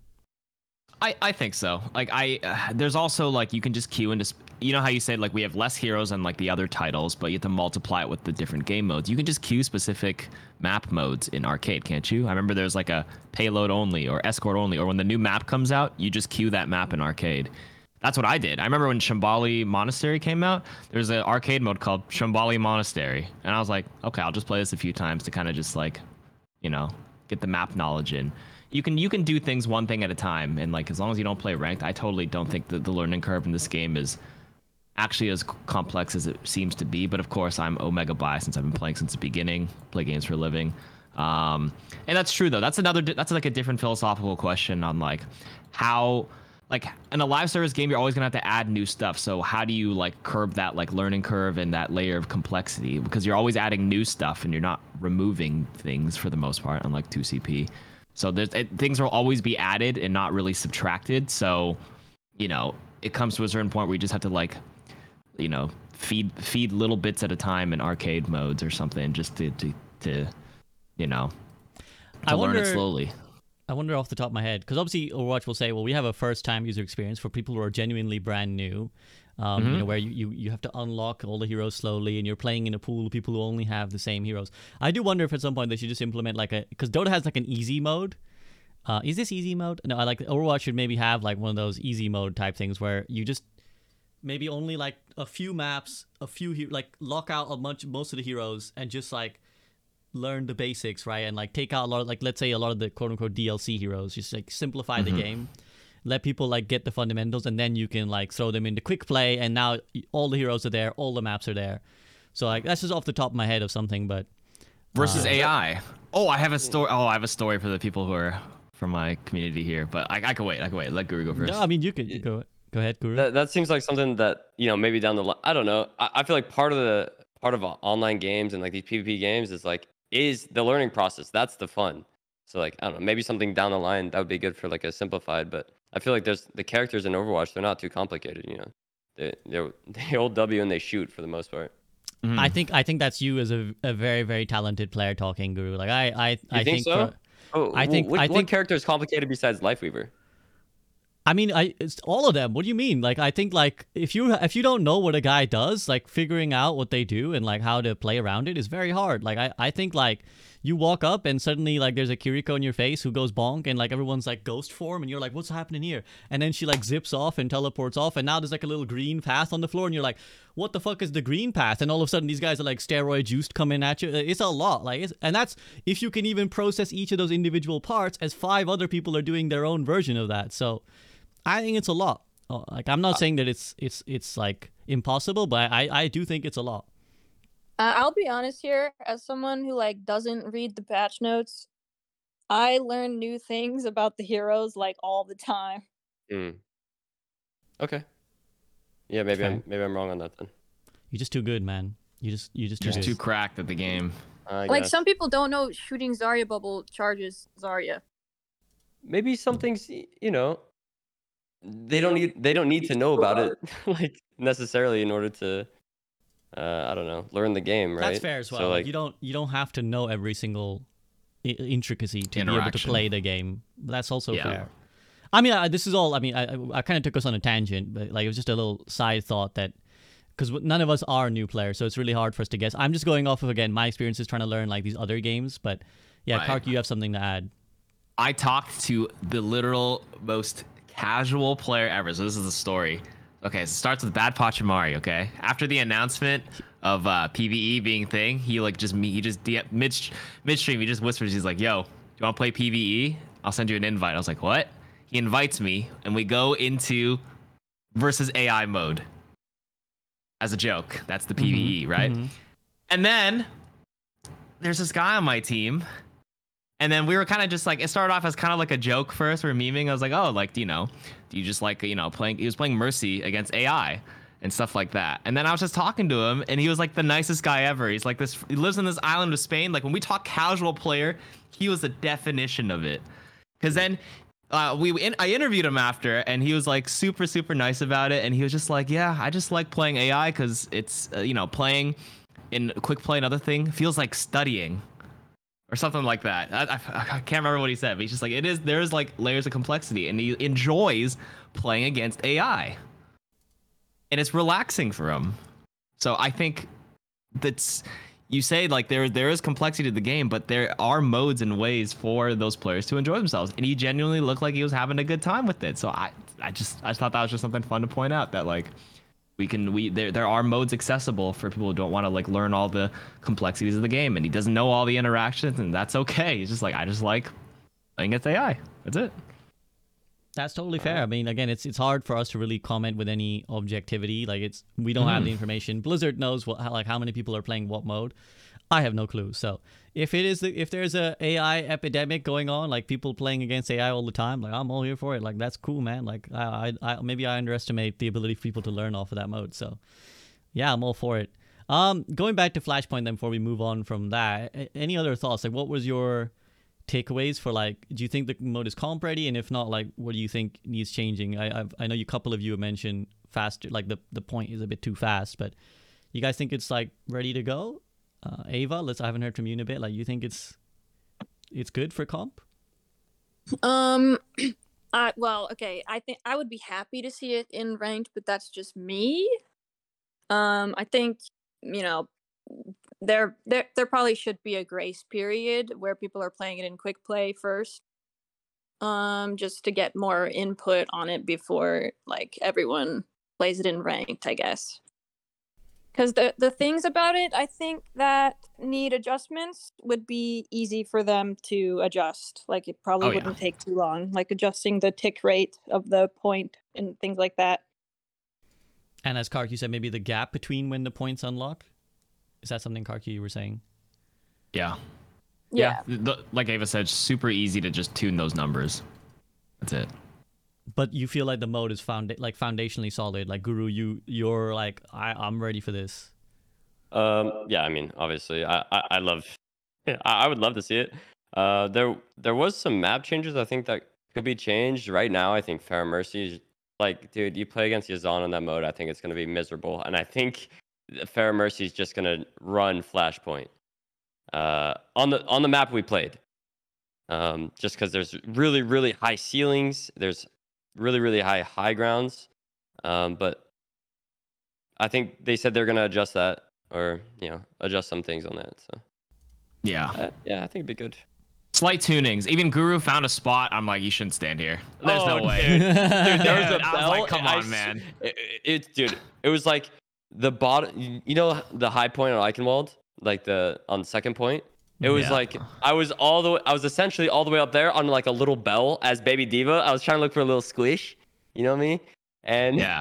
and I was able to like line a sight and run around the of bell. Of course you were Yeah, it was it was uh guru Yeah. moment unfortunately Karku snitched and they're gonna take that out. So Yeah, I was like, dude, this, like he launched a bomb, and then you know when he fly out the mech, he was like all the way above on the bell, and I'm like, okay, like this sight line is kind of like, uh, you know, it's so high up that like it's it's, it's basically that the the Nepal or not Nepal or yeah, it's Nepal. You know what the ones with the elephants or whatever. You know that middle yeah. point. There's like that little tower in the center that like or right in the center where like Lucio's. You're able to kind of like stand right on the top of like a point similar, kind of like that, and I'm like, man, I, Kaki's like, no, no, no, Mr. Nah, Keller, Mr. nah, nah, Keller. nah. Hall Guru's on cheating. Mr. Keller, Get rid of this. No, that that's there's no way that should stay in the game. That just seems kind of ridiculous. But yeah, um, that's why I, I I disagree with like throwing it in comp. That's too chaotic for me. Like one week in quick play to iron out some small stuff, and then you can throw it in ranked. Yeah, It's totally fair. I mean, to your point, Guru, I think I think playing against Yazan uh, on any on any game mode and any map is a miserable experience. As, as the only resident EU player here, I Mm. can tell you that it's not very fun when the when the flyer guys come online. But yeah. okay, so Flashpoint. I mean, that's exciting. It does sound like it's it's a fun mode, and, and I look forward to kind of getting hands on it like all the other plebs at some point. Um, let's move on then to the other big, I suppose, news was the reveal of the Overwatch miniseries. Uh, I think it's also called Invasion or something like that. I've forgotten what the uh, actual name of it is. Or no, Genesis. Genesis. That's what it's called. Um, so yeah, I mean, we saw the trailer for it. It is coming out soon. I think the first episode is like this week. I think, um, and it'll be a three-part series. So I have thoughts on it, but and, and there were some uh, thoughts that made people angry. But I'll I'll first defer to my guests. Uh, and Guru, have you seen this? Are you excited about this? Uh, I haven't seen a single thing about it. I'll be honest. They released it when I was out and I was on vacation. I'm not checking Overwatch, but um, Totally fair. yeah. I is it is it just like for those that don't know, is it just like arcane or is it like you know a bit scaled down? What is it? oh, I could get into it. Um, essentially, yeah. Just So can give us a brief rundown. So the brief the brief summary is that it is a three part what has been titled mini series. Uh, first episode runtime of five minutes. Second one is like six into something. Third one is like six and something or seven minutes or so far. So a roughly like 17 minute runtime total. Three part series is going up on YouTube. Uh, and yeah, we'll explore the origins of like the the the Omnic uprising. So like how Overwatch actually came to be formed. Okay. Wait, So why are people mad about it? People are mad. I'm mad, but I'll I'll go on that in a minute. Um, oh, I'm people. I'm mad. I am people. Yeah, I am I'm the people. I am the people. Um, Karq, any thoughts? I am not mad. I think I'm I'm I'm actually more excited for it. So I actually want to hear your thoughts on why why you're mad. So, so I should I should clarify. I, I I'm not mad, as in like I'm not mad that we're getting it. But here's my POV, and, and I kind of so I tweeted and it it, it, it launched a thousand tweets. Um, that I was very excited when I heard the reveal, and I was like, someone was like, Overwatch miniseries is coming, and I'm like, yo, like uh, we got we're finally getting the arcane that like you know we've all been dreaming of for like so many years now. And I, I head over to YouTube, and I'm like, yo, this trailer is hype, and I'm like, yeah, this is great. And I look at the runtime, and it's like, okay, it's like it's a miniseries that's 15 minutes in total. Now, I understand the perspective that we should be grateful for whatever we get, but it's a business at the end of the day, so I'm not going to be fucking grateful. Like it's a it's a transaction. They give us stuff, we give them money, and we have to in, we have to enjoy the stuff we get. Um, I have kind of two problems with it. One is that like I think it's kind of deceptive to brand it as a mini series because it's 15 fucking minutes. Like it's half of the episode of what a half the length of a normal episode of a series. So I think it's a little bit I think it's a little bit of a marketing thing to brand it as a mini series, but basically it's just the shorts but packaged differently. Like the Kiriko animated short is 9 minutes. Um so like I think like just splitting like uh, you know I, I I could get into the whole thing about that where it's like yo guys check out my YouTube mini series like three fucking ep- videos at 5 minutes long. So I think it's a little bit deceptive to call it a mini series. But on top of that, I just think that like my perspective on Overwatch in general, and this kind of goes back to uh, the PVE point as well. I think people, when I criticize Overwatch or other people criticize Overwatch, people think that it's like because I'm a hater or I'm a doomer or I want it to fail. It's it's the actual opposite. I want Overwatch to be the best game out there. Like I want Overwatch to be the literal best game on the market because that's how I view it, and that's how I saw it. Right? Like I, to me, as Karki said earlier, I still think it's the best PvP shooter game ever released. Like that's that's me personally, but I don't think it's there right now. And I think whatever sentiments we may have about enjoying Overwatch, the public disagrees. You know, going off, I know the devs will be like, we have X act- monthly active users, but the truth is that like by any objective metric, like it's underperforming. It's underperforming compared to like Apex, compared to Valorant, or uh, games outside of its genre. And I look at things that they release, and what I want to know is, is it going to move the needle? Like, is this going to change how people fundamentally view Overwatch? And I don't see it in this series, and I don't see it in the PvE, and that's why I'm disappointed, right? Because I'm like, if I'm someone who doesn't care about Overwatch or once cared about Overwatch and gave up caring about Overwatch, am I gonna come back for an hour and a half of some PvE campaign? Probably not. Like maybe I'll tune in, but is it gonna get me back into playing the game? I doubt it, and especially not when we're not getting another story mission for a year, right? Or like the rest of this year. Like even if you do come on and you do enjoy the PVE, is it is it gonna bring you back to the game again? Con- considering the game state, which I think is a little bit, eh, I don't think so. And I look at the same thing for this series, where I look at it as a wasted opportunity. Where is this series 15 minutes of content gonna get people engaged the way an Arcane did for League of Legends, right? Get people tuning in and interested in the game. And some people said, you know, well, it's just a it's just a start SAB, like it's just a tester. Maybe they're using it as a tester to see if like this idea works. And to that, I would I would just be like, are they not paying attention to the entire world of like how gaming and, and its accompanying media has done? Like, was Arcane not evidence enough? Was the Dota Dragon's Blood anime not evidence enough? The Tekken anime, the Cyberpunk anime, all of which performed objectively well as media for their own games and got people interested, and a standalone TV series themselves. Do we need a 15 minute miniseries test to see what everybody else can see, which is that these things work and are effective for their game? And if it is a test, where like when do we get the real thing like if we again people are like oh it takes time to make these sab yeah it does arcane took like four or five years to make we're seven years into overwatch now and this is when we drop the test so what in 2028 or 2027 you want the actual or what series to drop because like when i when i heard it i'm like yo finally we got it like Yeah. the years of waiting like we finally got Kind it of a good point. Yeah. like that's that's when you like that's when you're expecting this test to come bear fruit. So for me, I'm like I just again it's just a cla it's just the the theme of it is like I'm looking and I'm like is this gonna move the needle?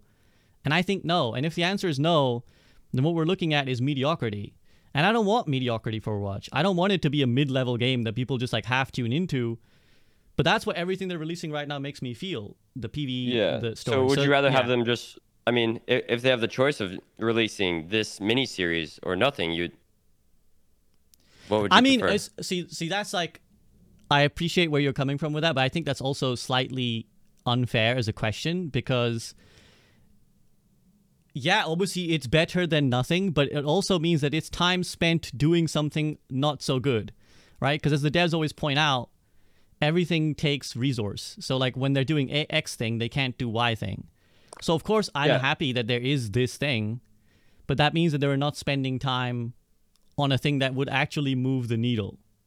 Sure, but maybe in order to work on uh, X thing, you need more people, you know, available, and maybe they don't have that many people to work on X thing, so they're working on Y thing. And Oh, I'm sure. Yeah, I like, Yeah. look, f- finish your point. Sorry, I've been hogging the mic. no, You no, go ahead. Your point. I- I'm happy to, you know, go back and forth on this. I mean, I I think sure, yeah. Like obviously it's a resource issue, but that's what's disappointing is that they've allocated such few resources to making something Mm. that I think everyone thinks would be great. Like I don't know a single person who doesn't think an Overwatch series would be hit because it's just it's just got better lore than all these other games. But if the res- if all we get from the resources allocated, and that's not this is not a Team Four problem. This is very likely an Activision problem that they have not funded more. But if that's all they funded, then I'm just very sad. And again, some people will say, well, you don't know. Maybe there is a series in the works. Maybe there is, but I don't fucking know. And I'm not at the point of faith anymore where I'm going to blind believe that there is an Yeah, yeah. actual Netflix series mm. coming until I hear about Yeah, it. you have no Yeah, well- obligation to have faith in, you know, or to believe that something's coming. Yeah. I think um like Overwatch, Overwatch 2, I guess they're sort of trying to branch out too much maybe, like they're trying to be a jack of all trades kind of thing and mastering the things that everyone already loves, like ranked, the PvP aspects and like they they've always had like great cinematics. If they could make like longer cinematics that are I don't know, like not maybe not like a whole movie, but like longer ones. Everyone's always loved the cinematics. They love EP, the heroes. If they put all of their eggs into those baskets rather than trying to do all these other little things, I think that might work out better for the game and for the life of the game. Well, I think you're 100% right. I think, but that's also what uh, kind of disappoints me is I think you're 100% right that they the approach to Overwatch 2, as far as I can tell, is a doubling down on the existing community. It's like a, okay, we're just gonna keep what we have, right? Because that's kind of what Aaron said in his blog when he came out and said we were trying to make the MMO, we were trying to make Titan again, right? We were trying to make the MMO and we we couldn't, so we're scaling back and going back to the PvP, the core game. And I think that's also what disappoints people. What disappoints them about the hour and a half story missions. What disappoints me about this is that, yeah, it, it's going to be great for the existing community, but I, I want it to be for more than the existing community. I want it to be for everybody in the gaming industry to come and be like, yo, this is the game. But you're right. I think you're 100% right that they're just like, no, you know what? We'll stick with what we have. And again, I hate to be this blunt, but I think it's the acceptance of mediocrity is is what I see as Overwatch 2 is like we'll have a hmm. mid tier we'll have a mid tier game with a mid tier uh, amount of people playing it who give us a good amount of money. Activision wins. Thank you very much. Goodbye. KarQ, you've been pondering for a while. Yeah. The, well, I think those are two separate arguments that you made. Well, first of all, I don't think it's. I disagree with you saying it's deceptive. I think the whole branding it as mini, it's it's mini. Oh Like, man, uh, come on, man! Fifteen minutes, like you can, you split a fifteen minute thing in three episodes and call it a mini series. Like I, I, I like that's really liberal of short. the mini. A short. A short is less than 60 seconds on YouTube. The the Kiriko short, nine minutes. Hey, okay, animated short. This is mini. Listen, I was told my whole life length doesn't matter. True, So true. Look, look, we're not going to disagree there, but I mean, I just think me okay, look, that that's that's like yeah, okay, I, I I will say that like that's not a big gripe. I just think it's a part of marketing in a way that's trying to get people to believe something is happening that's not. In the same way that the you know we had the whole is PVE cancelled or not discussion happen, where it's like right. we still have PvE or Starwatch is PvE v PvP. Bro, it's a fucking Doomfist AI and Torb turrets. Like that's not PvE v PvP. But branding it that way makes it seem like it's more than it is. So that's kind of my point. But go ahead. That's not even the major concern. Carry on. Yeah. Um let's like I think if we're I think I actually really agree with you saying like we, we shouldn't accept mediocrity and saying like this is good is accepting mediocrity. I I I'm with you on like I want we have greater expectations. If we're to have like a ginormous series, I think it had to have been already planned like 5 years ago. But I don't think we're we're in that timeline anymore. Maybe I am accepting mediocrity, but like we we get something now and then or we get nothing for the next five years because like if there was something in the works like a series like this it, it would be had to have been pitched and started maybe like two years ago Yes. already. And we, we're already like two years in development and in three more years something fully fleshed out could could could come out um you know on a different platform or whatnot as a full flesh series. So you know um and the whole like resource thing maybe it's uh actually wait i had i had a point but i don't know how to articulate this Do you want to give you a second? Because I can chime in on Um, something you just said, which is just like, uh, yeah. Do you want to carry on? Am I gonna? it's just it's just yeah it's just it sucks it really does that like we we, we get nothing more than this we, we we want more we don't want it to be mediocre um we just need more funding we need more we need more people on this team man Yeah, so again, to clarify, like I should clarify my own stance, which is that yeah, it's not that I'm upset that we're getting this. It's that getting this is indicative that we're not getting something better, and that's what's mm, disappointing. okay Right. okay Like what's that? What that tells me is that I don't have a lot of faith in what's going on up there. If that this is what we get, because like true you know, I hate I hate when players, and I'm sure devs hate this too, when players are like, "How hard can it be to do this?" But this is actually an area I have personal like background in. So like, I came from TV before I became a content creator, so I actually know what the process of like pitching a TV show and stuff is like because I've I've done that and I've had like shows or shows that I've been involved in that got made. Mm. This should be the easiest fucking sell in the world. Like this is. I promise True. you should should be the easiest sell in the world. You bowl up to Netflix offices and you're like, "Hello Netflix, here's a game with 50 million fucking players. People 50 million copies sold. 60 I think by the end of Overwatch 1. 30 million players active in Overwatch 2. Netflix, we have a population of 60 plus million people who will watch this fucking show. Give us the money. Thank you very much. Goodbye." Like it should be so easy to pitch this show. True. I promise yeah, you. I, you can't defend that because these these this is a rich company, and the fact that they have this IP that is horribly mismanaged that has so much untapped potential is extremely frustrating. Like, don't get me wrong. Like I. Ah, it, it like there there is no game that has probably captured people's like um like the characters that have captured people's uh, attention like the way Overwatch has like it had there's so much more that this this game could do um so Yeah. yeah yeah that that's where my disappointment lies. But I want to hear Guru. Uh, no, I agree you, with you. I agree with that. Yeah. You okay, Guru? Are you, everything good? Yeah, I mean, you you said it, bro. I I I hate saying that kind of stuff just because I don't know. I I know like I've met the devs and they're all like so awesome, and they you know they obviously treat us well as, as content creators, inviting us to shit and whatever. But um, yeah, no, you're you're 100 percent right. And I do want to make the distinction because again, like I, I when I say these things, Yeah, I, I'm for not trying to hurt the devs, and I Oh, like I love them yeah. all as individual people. And mostly, again, the blame. I, I'm sure most people agree the blame lies with higher ups. Like it's not Team Four, it's the Activision meddling. But in the day, again, as a consumer, like I'm not gonna sit here and caveat every single time I have a criticism of Overwatch that oh that's Yeah. not about the devs though. It's about act. It's fucking the Totally. development Yeah. of Overwatch. We're we're Yeah. yeah. we're we're consumers of this product. We have the right to you know bitch a little bit. Actually, quite Yeah, a bit. I agree. I Quite a bit, all the, uh, t- all the time, never quite a bit. relentless. Yeah, right, yeah, okay.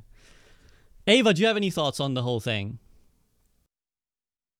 Um, I think the Overwatch community as a whole, for well, maybe, maybe, maybe not everybody, but a lot of us have just been clinging on to like the potential of the game for a long time and like thinking about like what could be, you know. But what we have now is a lot better than what we had like three three years ago. Just like getting no content, no balance updates, nothing really. Like Echo was Echo was just absolutely broken for like a year or two straight, I think. Like Double Shield was meta for like so long. Um I'm just happy to be getting content to be honest cuz I don't know like what they're working with, you know, or what obstacles the devs have. They don't share that all the time. Um I've like I've never really expected to get a TV series or anything. Although it eh, like the way that you put it, it seems like it would be pretty easy to to get it done. But maybe they are doing it. I don't think that the miniseries necessarily means that there's no TV show coming because the miniseries seems like just another like small lore package, you know? That's what it seems like to me. No, yeah, you're right. I, I think I think this is all just like ROI. Did, how did the World of Warcraft movie do? They've like what what is Blizzard's like? What has Blizzard done in terms of like dancing with the idea of like you know like mainstream media in terms of movies, TV shows? Is it just the WoW movie? Is that it? Well, there was a was, uh, is- is the WoW movie and the Warcraft movie the same? Are we talking about the same thing? Because that was Yes. disastrous. Okay, wait, it was- Uh, Dude, okay, yeah, it was disastrous, but like, you know, it's kind of. It wasn't gonna be one of the greatest films of all time. It's just like, okay, this is, yeah, you know, it's. I don't know. yeah, I mean, I didn't watch I it. I'm just rewatched talking it about the, recently. the reception of it. I'm not. I didn't actually watch Yeah. it. Maybe You thought it maybe they're good? on the they're on the page of like yeah this didn't work out so well so they tried it and they're like maybe we won't do that again which is a shame. It is. A, because- it is a good point you make because the Activision whole franchise. I can't think of. Does Destiny have stuff? Destiny doesn't have like. Uh, cinem- like a whole sh- TV show. I think someone made a fan made Destiny TV show. But I don't think they have like an official show. So you, that could be a very good point you're making, Karku. That maybe just like the Activision company have not have seen evidence, and that might be where this test theory comes in, right? Where they're like, oh well, we haven't seen evidence to justify why we should make a TV show because the one we time we should- made yeah. we made a film, it bombed. So like, why would we do that Yeah. again? But they did it early, and now they've seen iterations of what what it could be. The Cyberpunk was great, Arcane was great. I when I, I watched the Warcraft movie as someone who doesn't play much WoW, and I was just confused. I think it was probably enjoyable people who understood it, but like in story writing and narrative uh, design for like an entire new form of medium, like a movie and TV show, it has to be written in a way that anybody who hasn't played the game or understands the lore can understand it. And I think that's where Warcraft missed the mark because as someone who I know like characters like you know Deathwing and whatever all that stuff, um, and like the you know you have elves and whatever, but you know I watched it and I was just confused. But when I watched Arcane, I was like, people can they don't have to play League and they can understand this. You can watch Yeah. Cyberpunk, be like, you, you, they explain it pretty well. So yeah, maybe Blizzard saw their WoW one bomb before any of these other people did, and they're like, yeah, this is not it. But I do think they should, 100% should revisit that idea and use the Overwatch IP and deliver a story that you know casts a wide net, gets people in. And I think it's it's indicative of good movie writing when I can watch like the third you know Avengers movie and get what's going on or what whatnot. You don't need to watch like the first two. And I think a lot of movies are doing that where you have to put deliver it in a way that that does that. You know what I mean? Yeah. So to summarize, it should be good and not bad, which is the difference. It difference. should be between, uh, good. It should be Oh. good, but too bad that they they bombed the first time and now they're probably hesitant. But come on, you guys make a billion dollars. You can allocate some budget, certainly, can't you? Some people in chat mentioned that I think there's a Diablo series has been confirmed, so maybe there's something that they're open to. And again, I, I want to go back to Hmm. Eva's point, which is that like you're right, Eva, that it or Eva, it's like it's not that it, it this does not mean it's not coming, but I don't have like there's no indicator that it is coming, and I don't have faith that it is. Like if that makes sense, like there's no indicator that it is all. There's also a real series coming, and to me, like the mini series indicates time spent not on a bigger one, but that could be a false conclusion that I'm drawing. So I appreciate. I don't that. know about the I don't know about the the time spent thing. I'm like pretty sure they use different studio. I don't know if this is in-house well, it's made. not. It's not literally. That's yeah, you're thing. right. But it's. I also Just- would be surprised if they were to commission a miniseries and then simultaneously commission a bigger series from Mm. two different companies like that. What? What's? I, I don't understand the logic of that. Like, because that would have to be a different. That would have to be a different studio. Sorry, just just finish. That would have to be a different studio because obviously, if you give a commission to X studio, make us an Overwatch anime, they then can't also make a series at the same time. They are then spending their resources on making that mini series. So then you'd have to give it to a third company to give your actual TV series. so like, why would we do that? Ava, carry Um, on. there's also you know the fact that they have a history of like promising things and then not delivering so that could also Mm. be an obstacle for them if there is a tv show coming that they have not like t- told anyone about you know It's true. Again, there's a lot of possibility. I so again, I, I know people will be like, "You're Doom recipe," but like that's I, I, maybe I am. That's just where I am. I my I I. I, I require convincing. So there could be a lot of cool things in there, but I'm not going to sit and bank on them until I hear about them. So I sympathize that maybe the devs are like, oh, there is stuff coming. We just can't tell you. So be it. But until you tell me, I'm press X to doubt. yeah, right. Okay. Any more thoughts on that before we move on to talking about things like the World Cup? Anyone? Guru? Um, yeah. So, uh, we also like I presented a lot of ideas about like what they could do for skins. Um, so in Heroes of the Storm, I think they did skins really well when they were taking. Well, it, it might be easier because they're allowed to take from different IP or that's what it's called IPs, di- different games. So like Mhm. they're allowed to take skins from WoW and you know all these different characters and you know cross like what's Karki, you, you you were talking about it with me too. Yeah, And you, yeah. Uh, can you like elaborate? I'm drawing a blank. here. Yeah, yeah. Well, well, basically, the other thing that Guru did mention feedback was again just being able to take from their IPs. They literally own it. Like Hots did it. Ho- Heroes of the Storm, where they just like made the Butcher as one of their the hooking guys. Uh, stitches. They made like you know. They have actually like Overwatch characters in Hots, and they had skins for those heroes that like are not in the game as of the as of yet. So he was Guru was just like, you know, Yeah. letting the art director know that like, you know, this D.Va skin in Here's the Storm was like so freaking cool. We put this in Overwatch. They'd have to probably redo it to different, you know, MOBA game. HOTS is top down, but like, you know, you just work off that idea, and it's just like, yeah, it's just history- should do that. the history of the butcher is an interesting one because there's the butcher then there is the abomination unit in warcraft 3 which someone IceFrog made into a dota character called pudge who hooked people who then became roadhog and then roadhog also was like characters in league of legends and dota. So and then now we're talking about here's the storm adding a stitch skin and like so there's a lot of like intra blizzard history with that character but that's just a little interesting side note. Ava sorry you had something you wanted to say.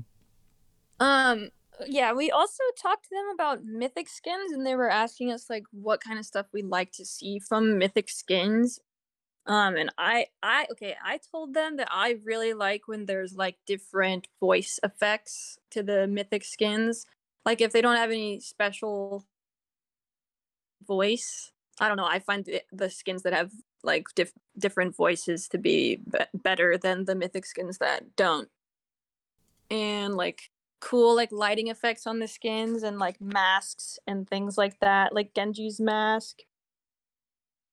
Um I I mentioned uh, I like skins where you can't really tell what the character is. So like you know, aliens are yeah. I mean you know what I mean like alien Zarya and uh, Siberian. Those are the only two I used on Zarya. It's like you know she has a mask. She's in a set of armor. It's like totally different from all her other skins.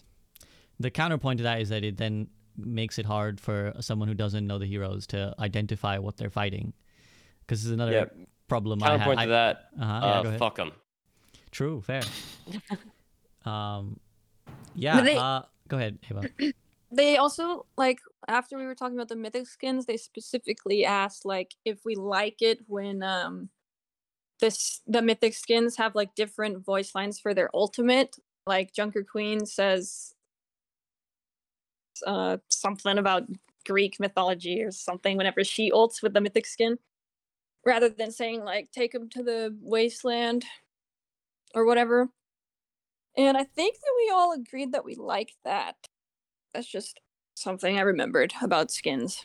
It, someone oh, mentioned they wish they could turn it off though, and like oh, have Oh, yeah. default sometimes.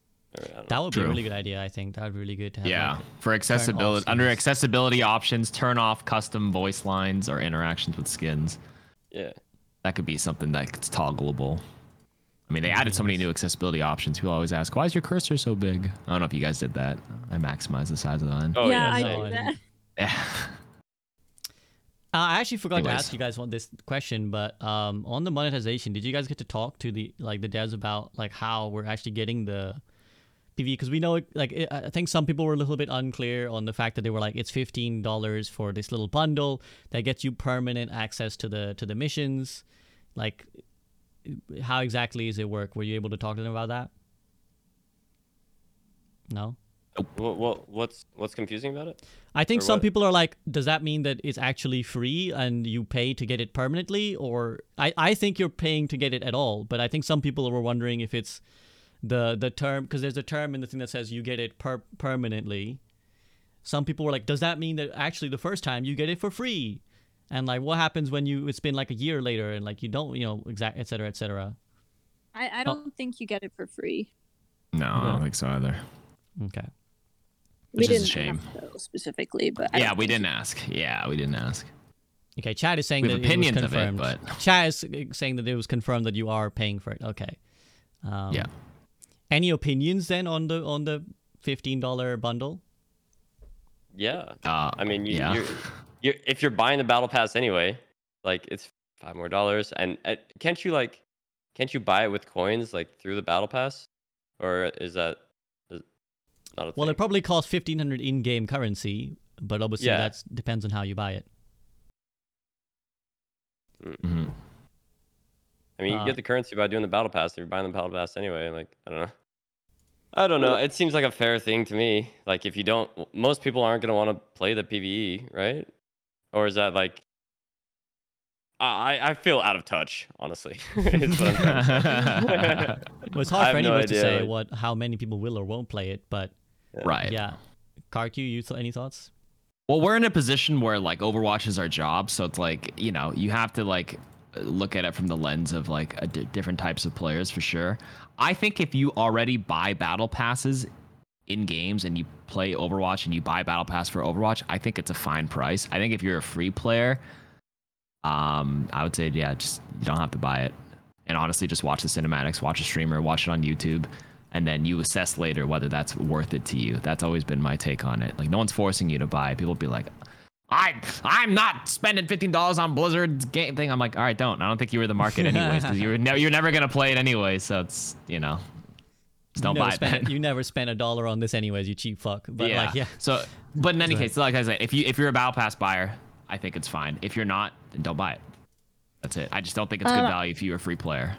And if you do, it's, I will it's fine. say, I I will say I wish that you could just buy it on its own for like five dollars instead of having to spend fifteen. Because I think Mm. uh, for the majority of people, like the average person, five dollars would be way more manageable than fifteen.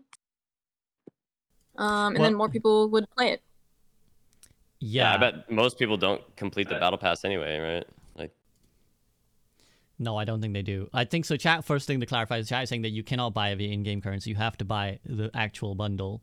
Um, and yeah, I agree with. I, I kind of felt this at the time as well when they announced this, which is that okay, let's say that you know the bundle is is adding a discount. So let's say the mission is worth ten dollars, the battle pass is worth ten dollars, the sojourn skin is worth whatever crap you want to price it at. I still think I would have rather there be an option to spend ten dollars on the missions if that's what they think, and then if I want to, I'll spend ten dollars again on the battle pass rather than forcing me to spend fifteen on both.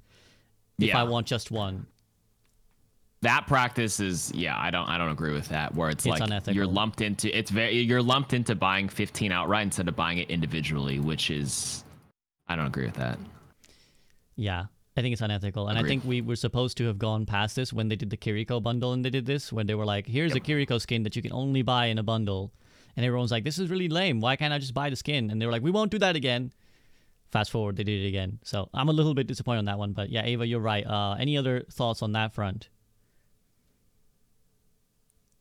Anyone? No. Okay. All right. Well, I think as doomer as I have been, and will as you know be accused of being, I know, I know how it goes. There's been one light of, of ray of or of sunlight unequivocally, I think, is the World Cup. Uh, recently, the Overwatch World Cup has been going on. Seems like it has engaged the community very strongly. Everyone's really happy. Lots of fun things happening, fun narratives. Uh, some little bits of beef and controversy emerging too, but yeah, I mean, how much have each of you followed the World Cup and, and kind of how have you found it? Guru, how much have you been watching, if at all? Uh, I've been watching a little bit of the streamers um, watch it. I think it's really good. And, you know, I think uh, look at other games. Shroud has a really good system with, you know, just watching Valorant, for example, like watching the pro scene. I wish we could watch Overwatch League, like, and co stream it on Twitch, but um, I don't know. I think it's really good for the community and really good for the game, and it brings attention to uh, everybody involved, and you know, community seems to like it for sure. I think it's good. Yeah, Ava, have you been watching it? Um, well, okay, so it's on like pretty much exactly at the times that I'm so no, I haven't watched That's it at all. That's fair. But- I also myself have not watched much, so don't feel guilty. I've seen it's like crazy for the people that co-stream it. Like it does so well for co-streamers. Um and yeah, I think it's it's obviously a great thing. I think there's there's some like there's some players that are on teams that are like controversial that maybe shouldn't be on teams. I'm not going to name names of course, but I think like having some players represent entire countries um is always going to be a tough thing, I guess. Because some people are just controversial people. it's true. Karku, have you uh have you enjoyed the World Cup? Yeah, I think the uh, the co-streaming with with the drops has been uh, obviously beneficial for streamers, but like as Overwatch, Overwatch as a whole, right? It brought like a whole new audience to like rally for their country, and uh, I think um, I actually think this is just like the first part because like a lot of these matches were kind of stompy because like you get a lot of like you know um, underdog countries, and some of them were like big. I mean, this is like a wide, wide qualifier with a lot of countries that may not have had like super competitive players. Some teams were just rolled up with like you know a couple of ladder players with like not too much like high level experience. You can see the skill discrepancy. I think World Cup's gonna get even better. Hopefully, we still get to continue to to co-stream like the when when all the top teams start making it because this was like how many like 16 to 20 30 teams um once we narrow it down you can get like close i i love like close matches and i think it's it's it's it's a lot more fun to watch that versus stomps um but so far it's been it's been great i have nothing bad to say about it Yeah, that might be like a format thing that they may want to look at because obviously you want to give teams who are, we might call Mhm. minnow, minnows, right, like underdogs, the chance to qualify. Right. But Of yeah, I think there were some meme matches where you know, like Team USA is just like shitting on people and put like putting people on off rolls and, and trolling semi. So Well, you have to, yeah, you have to give them the opportunity to show themselves. What if they just like pull, pull, like they're like a dark horse? They just like a- absolutely roll randomly, and like you know, that's that's not even on that. That's on USA for trying to troll, well, thinking they team can just win. Team Spain, for example, were a big upset to to qualify for for BlizzCon. They defeated, you know, like I saw lots of fun about that. That they were, you know, never fancied to qualify, and they did. So that's really good. Mhm. Yeah, I mean, I think it's been awesome. Uh, I think the World Cup has always been a, a big, like, you know, we had a long break, but it was always a, a big hype moment for the Dutch community. And I think it's been great to see people rooting for their teams. Unequivocal dub, I think. Like, obviously, you know, it can be improved. Like we talked about some of these format issues. I, I know Bad Patchy Mari was talking about a couple of things that he'd like changed and stuff. Um, but I think a lot of the streamers did a great job of like putting a lot of attention to it. There were some interviews afterwards. Flash was paying people gifted subs to to run like Reinhardt or Winston or whatever in Yeah, certain awesome. matches or whatever. So a little bit of tomfoolery occurred. So yeah, Mm-hmm. it was it was it was great. Is there anything kind of more you'd want to see from it, uh, Guru? Like anything else you kind of wanted from it? Uh, I think in-person events, but I mean that's kind of difficult. Like in the first few years of Overwatch, they were just flying people out to every single location. I think that was so cool, but I think it's a bit harder to do now. Um, I, I don't know. Budget. I think it's it's fine as as it is. I mean, Yeah. not. I mean, obviously, it could do improvements, but I can't think of anything. Sure. And I think you know it's going to be cool when we come through in BlizzCon and, and you know we, we actually get to see them play in person. Like, that'll be amazing. Uh, hopefully, we'll all be at BlizzCon to see it live. But yeah, that should be amazing to to see the teams compete in LAN. Yeah, A- Ava, what about yourself? Any any sort of thoughts on things you you want to see more of in the in the World Cup?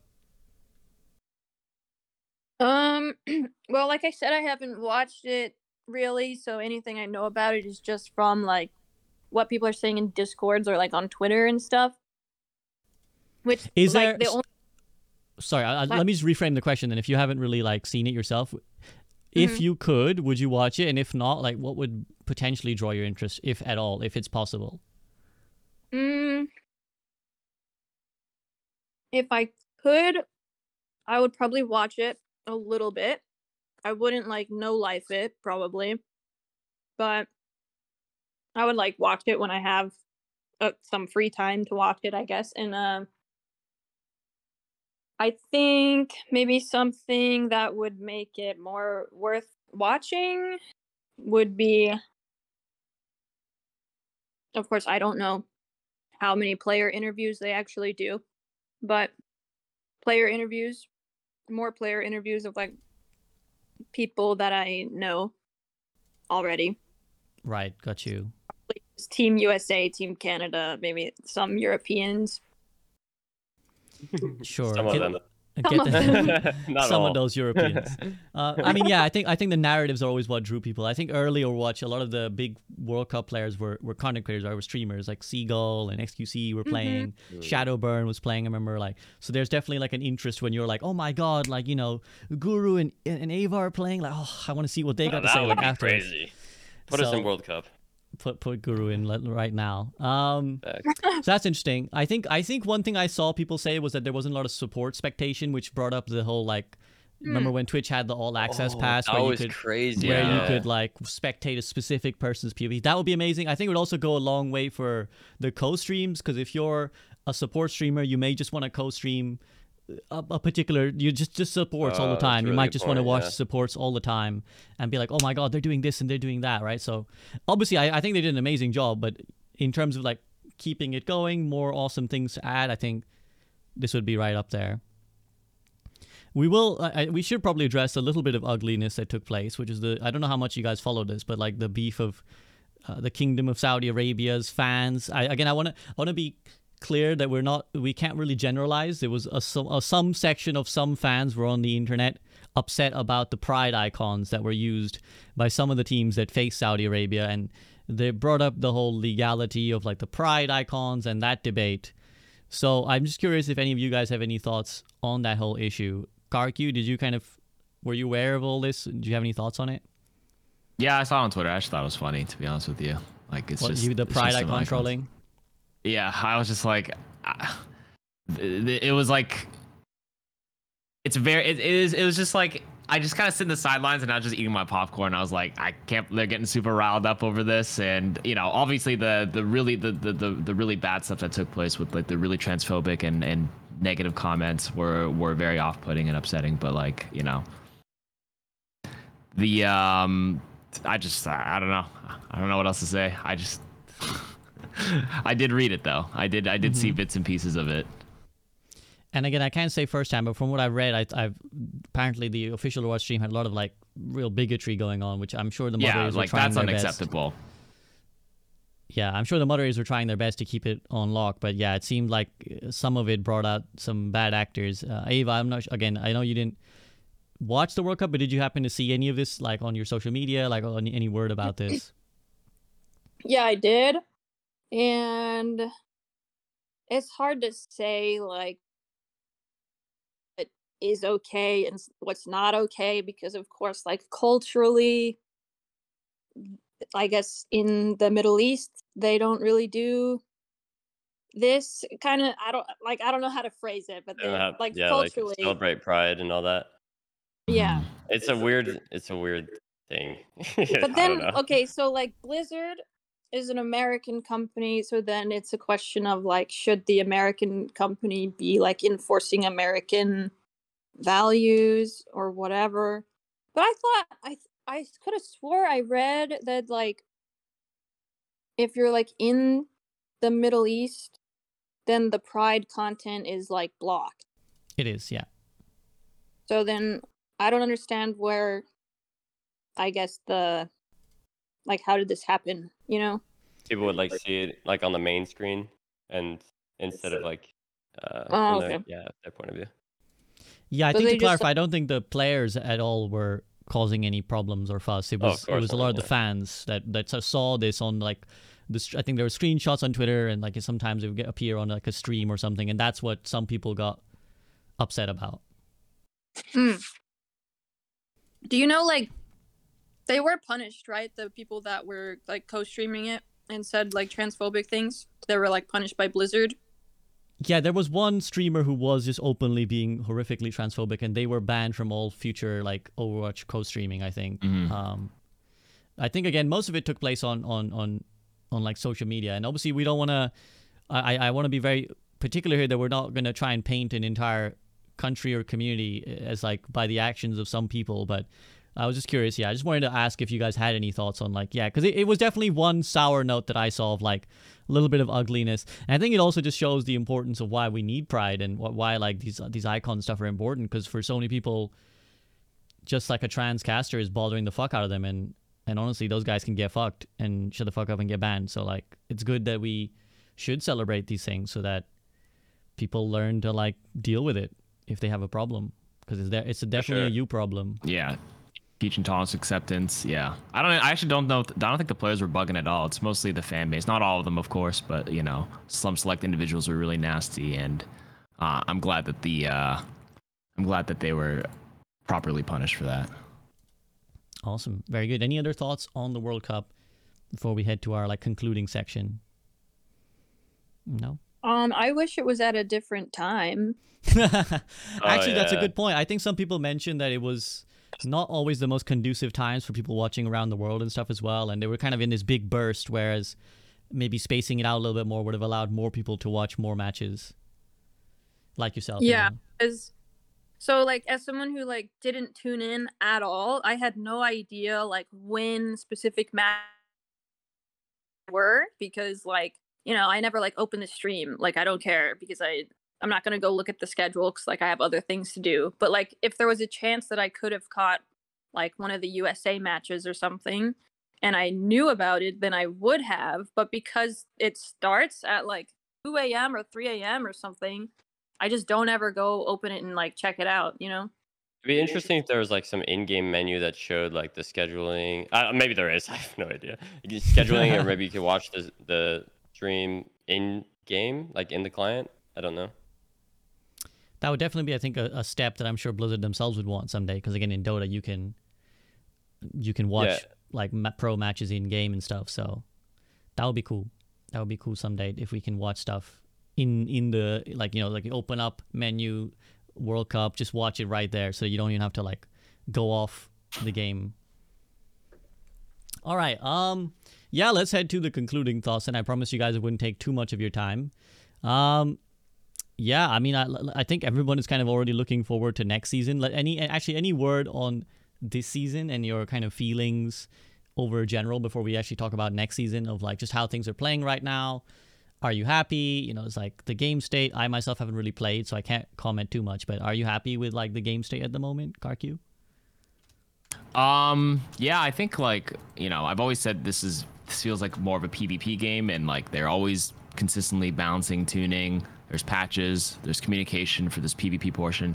I think the game state's good, minus Lifeweaver. I still think they they missed the mark for him, which is disappointing for me. And obviously, season four, I'm like, new hero, shake up the meta. But season four was completely just like no Lifeweaver, no new hero. So this basically has been the same game since December when Ramatra came out, like the same hero rotation.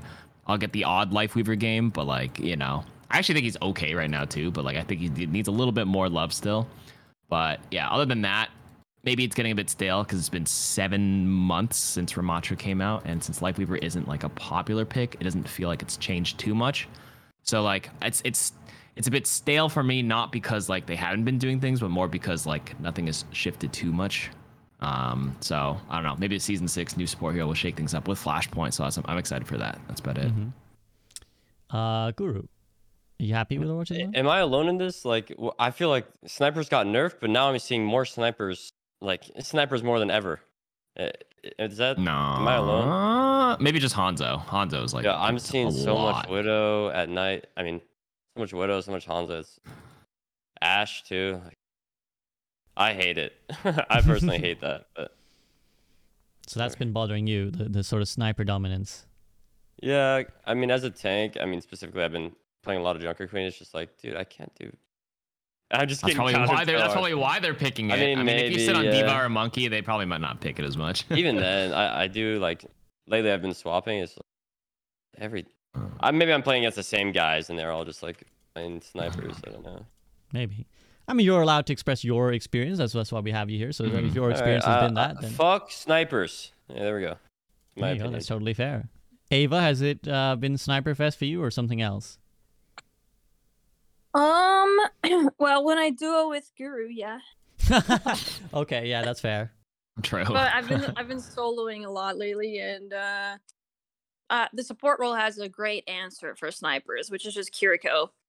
Um, but I don't think the tank role has such a strong answer. Well, it's like Um, I could pick monkey, but then I get countered by the other tank, and then I could counter their tank, but then I get countered by their DPS, and it just uh, so much of it can feel out of your control in tank. Fair point. I won't go down that path again. I'm sure somewhere, you know, all the tank mains are like, "Arr!" but uh, we'll we'll we'll leave that be for now. Um, yeah. So li- so Lifeweaver would yeah. Shout out to Boger. Hopefully, maybe another set of buffs or something to to figure him out. That brings us nicely then to yeah, season six, new hero, new new map, some story missions, eventually hero masteries in the second half of the season as well. What are you guys kind of looking forward to the most? Like, what do you, what do you really want to see from from season six? Like, what do you want when it launches? Invasion, as it's going to be called now. I think they're going to have names from now on. So, what are you looking for from from Invasion? Let's go with Ava first. Um, Invasion is the PVE, right? Well, they're calling the whole season Invasion because I think they're tired of calling it like a number because obviously eventually it gets stupid to be like season 75. So I think they're just Uh-huh. going to start calling them names now. Um, okay, yeah. So, uh, I'm most looking forward to the new hero, to be honest, because the like one little like frame we got to see of the new hero was like so cool. and I think like she looks like Sojourn kind of when uh in that frame. Like her gun is just huge and I'm I'm like hoping it's like it's just Sojourn but like you shoot your teammates to heal them or something. I thought it was a like a sword. I don't know. But it looked like a big old gun to me. I don't Never has one image been so analyzed as since the Pharah holding hands with Mercy in the Overwatch community. Never has one singular image been so analyzed as that one frame. Okay, so you're kind of But hoping yeah. that it'll be like a, a sort of a, a FPS-y kind of support hero who like you know shoots her own teammates a lot, like an Ana. I'm hoping for a flex support basically because Lifeweaver is more like a pocket support. Right. Um, so he's cool because he's new, but I don't think he's like one of my mains. But I'm hoping the the new one is like more aim intensive. You know. Sure. That's a fair expectation. Okay. Guru, what about yourself? What are you looking forward to in season six? Like what is like you what you're like, I really want this to happen in season six and this to deliver. Yeah, I mean, I'm actually super excited for prop hunt. I know that's like really? not, you know, guru-esque at all because I always talk about PvP or whatever. But the prop hunt seems really, really fun. Um, yeah, new. I'm just excited for everything new, It's new stuff. Hopefully, uh, yeah, just hopefully it's good. I don't know. That's all I got. I mean, I think everyone echoes your sentiment. Hopefully, it's good. What about yourself? Are, is the support main in you hoping for some dope cyber woman lady, whatever the fuck she does, sun lady, or are you kind of more looking for the PVE? What what what really needs to deliver for you? No. Definitely the PvP. Definitely uh, the Flashpoint and the new support to shake it up. Lifeweaver viability. If both of those become viable as a support player, then it gives you like a lot more options and rotations and ideas and comps to kind of work around. If Lifeweaver and the new hero are viable, um, and hopefully she is, please. um, but yeah, that's basically. Ooh, actually, that, that's a all good, I'm quick, looking forward to. quick, quick, uh, quick comment, Mr. Karq. Uh, I, I saw Mm-hmm. Jared saying that uh, you know, we we, we don't want to release heroes that are like broken because we think it's like really disgusting that like other games sometimes release like dis- deliberately broken heroes to like get people to buy them. What's your stance? You want you want to like strong hero? You want her to be kind of OP? Like where do you land? How should new heroes be? New heroes should just be like balanced. Like that should be the goal Ah, of come everything. Come on, Karku. Come on now, I don't bro. have a hot take. No, that's well, that's the yeah, truth, okay, though. but here we go. If it had to be, if- look, it's it's hard. Like it's hard to make a hero that's like perfectly balanced, right? So if they had to Of lean on the side of OP or Lifeweaver or underpowered, let's say Li- Lifeweaver is perhaps the yeah. extreme example. If it had to be strong, too strong, or too weak, what would you say? Oh, obviously, like too strong. So at least there's like a reason to play them. But that's also not indicative of a fun game if things are too strong or too weak. You know, so like original landing right in the Sojourn? middle is the better. Original Sojourn was so fun to play against. I love that. Make it. Oh, I did not OP. like that. Yeah, things that are super strong are not good. Like obviously the bias and the hot take is like, yeah, I'm a sport man. Yeah, make it super OP. But then that also doesn't leave room for like you know, you know, ideas and comps because you have to just pick one hero because she's that good. Um, that's no fun to me as well. Uh, as like Guru- Overwatch Guru as a Ava, whole. Overpowered, underpowered. Overpowered for sure. Yeah. Yeah, if you had to choose, then yeah. But like, I, I would still Guru not doesn't have seem that choice. convinced. Guru's not convinced. Guru's like, I, make like him weak. I like Lifeweaver. So we did an unranked to gem uh, duo with Junker Queen and Lifeweaver before the buffs, and you know we we you know we breezed through it.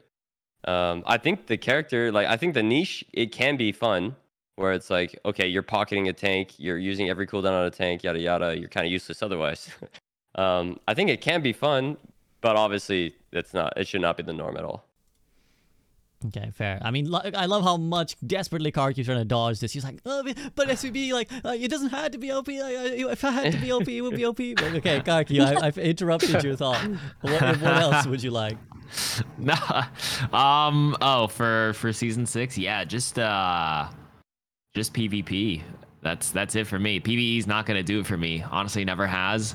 I actually enjoyed the uh, Junkin, whatever you call it, the Wrath of the Bride or whatever, because there was a score, there was strategies. All the bosses actually had like a little bit of a, an idea to think of, and like the, the mission I played just didn't make me do that. I, I actually enjoyed like again the assassin or whatever in the Rialto one, and then the Wrath of the Bride, the all the different styles and ways to kind of defeat them was actually quite a, quite fun for me. I enjoyed those more, and this wasn't it. So bring on the PvP.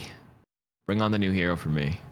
Bring on the PvP, bring on the new hero. I like it. Uh, I mean, for me personally, so I'm actually gonna start like this is the last stream I'm gonna have before I take a bit of a break, uh, just for like mental burnout reasons and stuff like that, and just fucking sick of the internet. I'm not gonna lie. Uh, so Yeah. I just need I just need to like get away from a lot of that, and I think to be honest, I don't have a lot of faith in Overwatch at the moment, and I'm just gonna be upfront about my feelings rather than you know try and like mask them or, or try and be diplomatic or corpa.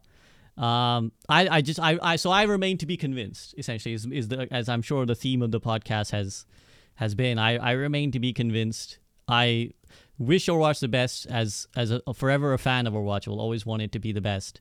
Um but i i'm kind of on the outside looking in i would say. Um i'm kind of like okay i'll come back and play that's you know for season six but i need a reason to keep playing. So i hope overwatch will give me a reason to keep playing. I hope it, it kind of defies expectations. I mean i think season six is for for the foreseeable future the best season we'll ever get. A new hero a new game mode pve missions is this short you know the cinematic the mini series. We're getting a lot in the next season. And then hero masteries as well at some point so like for Oh, me, this is a, this is as good as it will ever get. Yeah, Guru, you want to comment on the I- hero I'm, masteries? I'm really excited for Hero Mastery. I, I hope there's like a leaderboard and I don't know. I feel like it, at some point it's going to be min max so much, but overall, just super excited for that too. I hope. Have they said how many? Are they going to release all the characters at once? no, or I think it like- was four or five, Never something like mind. that. It was like Never Sojourn, since Night Fear Winston, Main isn't in it. It's like never Sojourn, mind. Winston, Queen is going to Mercy, be like last, man. Rein, and someone else. I think. Yeah, it's like Sojourn, Winston, Mercy, Rein, and one more person. I can't remember. Um, I, I think that'll be really fun. To finish my point, yeah, I got, yeah, I, I just, I just, I feel like for me, the magic is gone. Uh, The honeymoon is over. Like I'm kind of like, not an or what stan anymore, and I'm again I really would love to be I would love to be one again, but that's my POV as things stand, and so I will I guess I will be the voice of other people like myself who've kind of gone off the game. Um, and want reasons to love it. So that's what I look forward to. I hope season six provides it. Um, and I hope to see you guys thriving. I hope you guys have an awesome time playing Overwatch for the rest of the season and when season six drops. Thank you so much for all your time, guys. Please show these guys some love. Go, uh, you know, drop them a sub. Go subscribe to their YouTube channels and whatnot. But yeah, from Ava, Guru, KarQ, anything else you guys want to say before I let you get going? Uh, Um, I, I actually wanted to ask you, SVB, because you didn't talk about this. Um, about Mhm. the the World Cup Twitch drops. Like, what did you Mhm. think about those compared to like the previous drops that we've had? I mean, I think having drops is great. For me personally, as a content creator, it did nothing. Um, Mm. It didn't. It didn't at all increase uh, how many people were viewing my stream. I think that's just because most people just tuned in to like the top few streamers in the category, lurked and got their drops. So like, I, I mean, I don't begrudge them. Like, I'm I'm happy for my homies. They make making bank, all good. It didn't really do anything for me as a content creator, though. Is that interesting. kind of what you were asking, Eva? Yeah, that's that, that's part of it. But like specifically, like the the fact that there were like way more drops to get this time. Like there was like six of them or something. Again, Twitter for didn't me. do anything for you because Yeah, go ahead, Guru. I feel like it, overall it just like boosted everybody's numbers. I saw people that I've like never seen before. Actually, I struggle with that too. Uh, when I first in some of the drops, like she, can you mute your mic? Um, she would get like three thousand viewers, and I would actually go down in viewers, and it was like it felt like I was doing something wrong, but it's like I don't know. I guess some of it's just RNG, or I'm not really sure. Yeah, I mean, again, I'm not going to sit here and, and try and make a big issue out of it because, you know, I'm sure people listening are like, I don't give a fuck, streamer, your streamer problems. Like, I don't give a shit. Yeah, I mean, it's for to, to answer your question, Ava, like, I mean, again, for me, like I said, it didn't really make any impact. So uh, it didn't really change whether there was six drops, eight drops, a 100 drops. Uh, it, it literally didn't affect my content at all. Um, Did you promote it at all or no? no, I didn't, to be fair. No.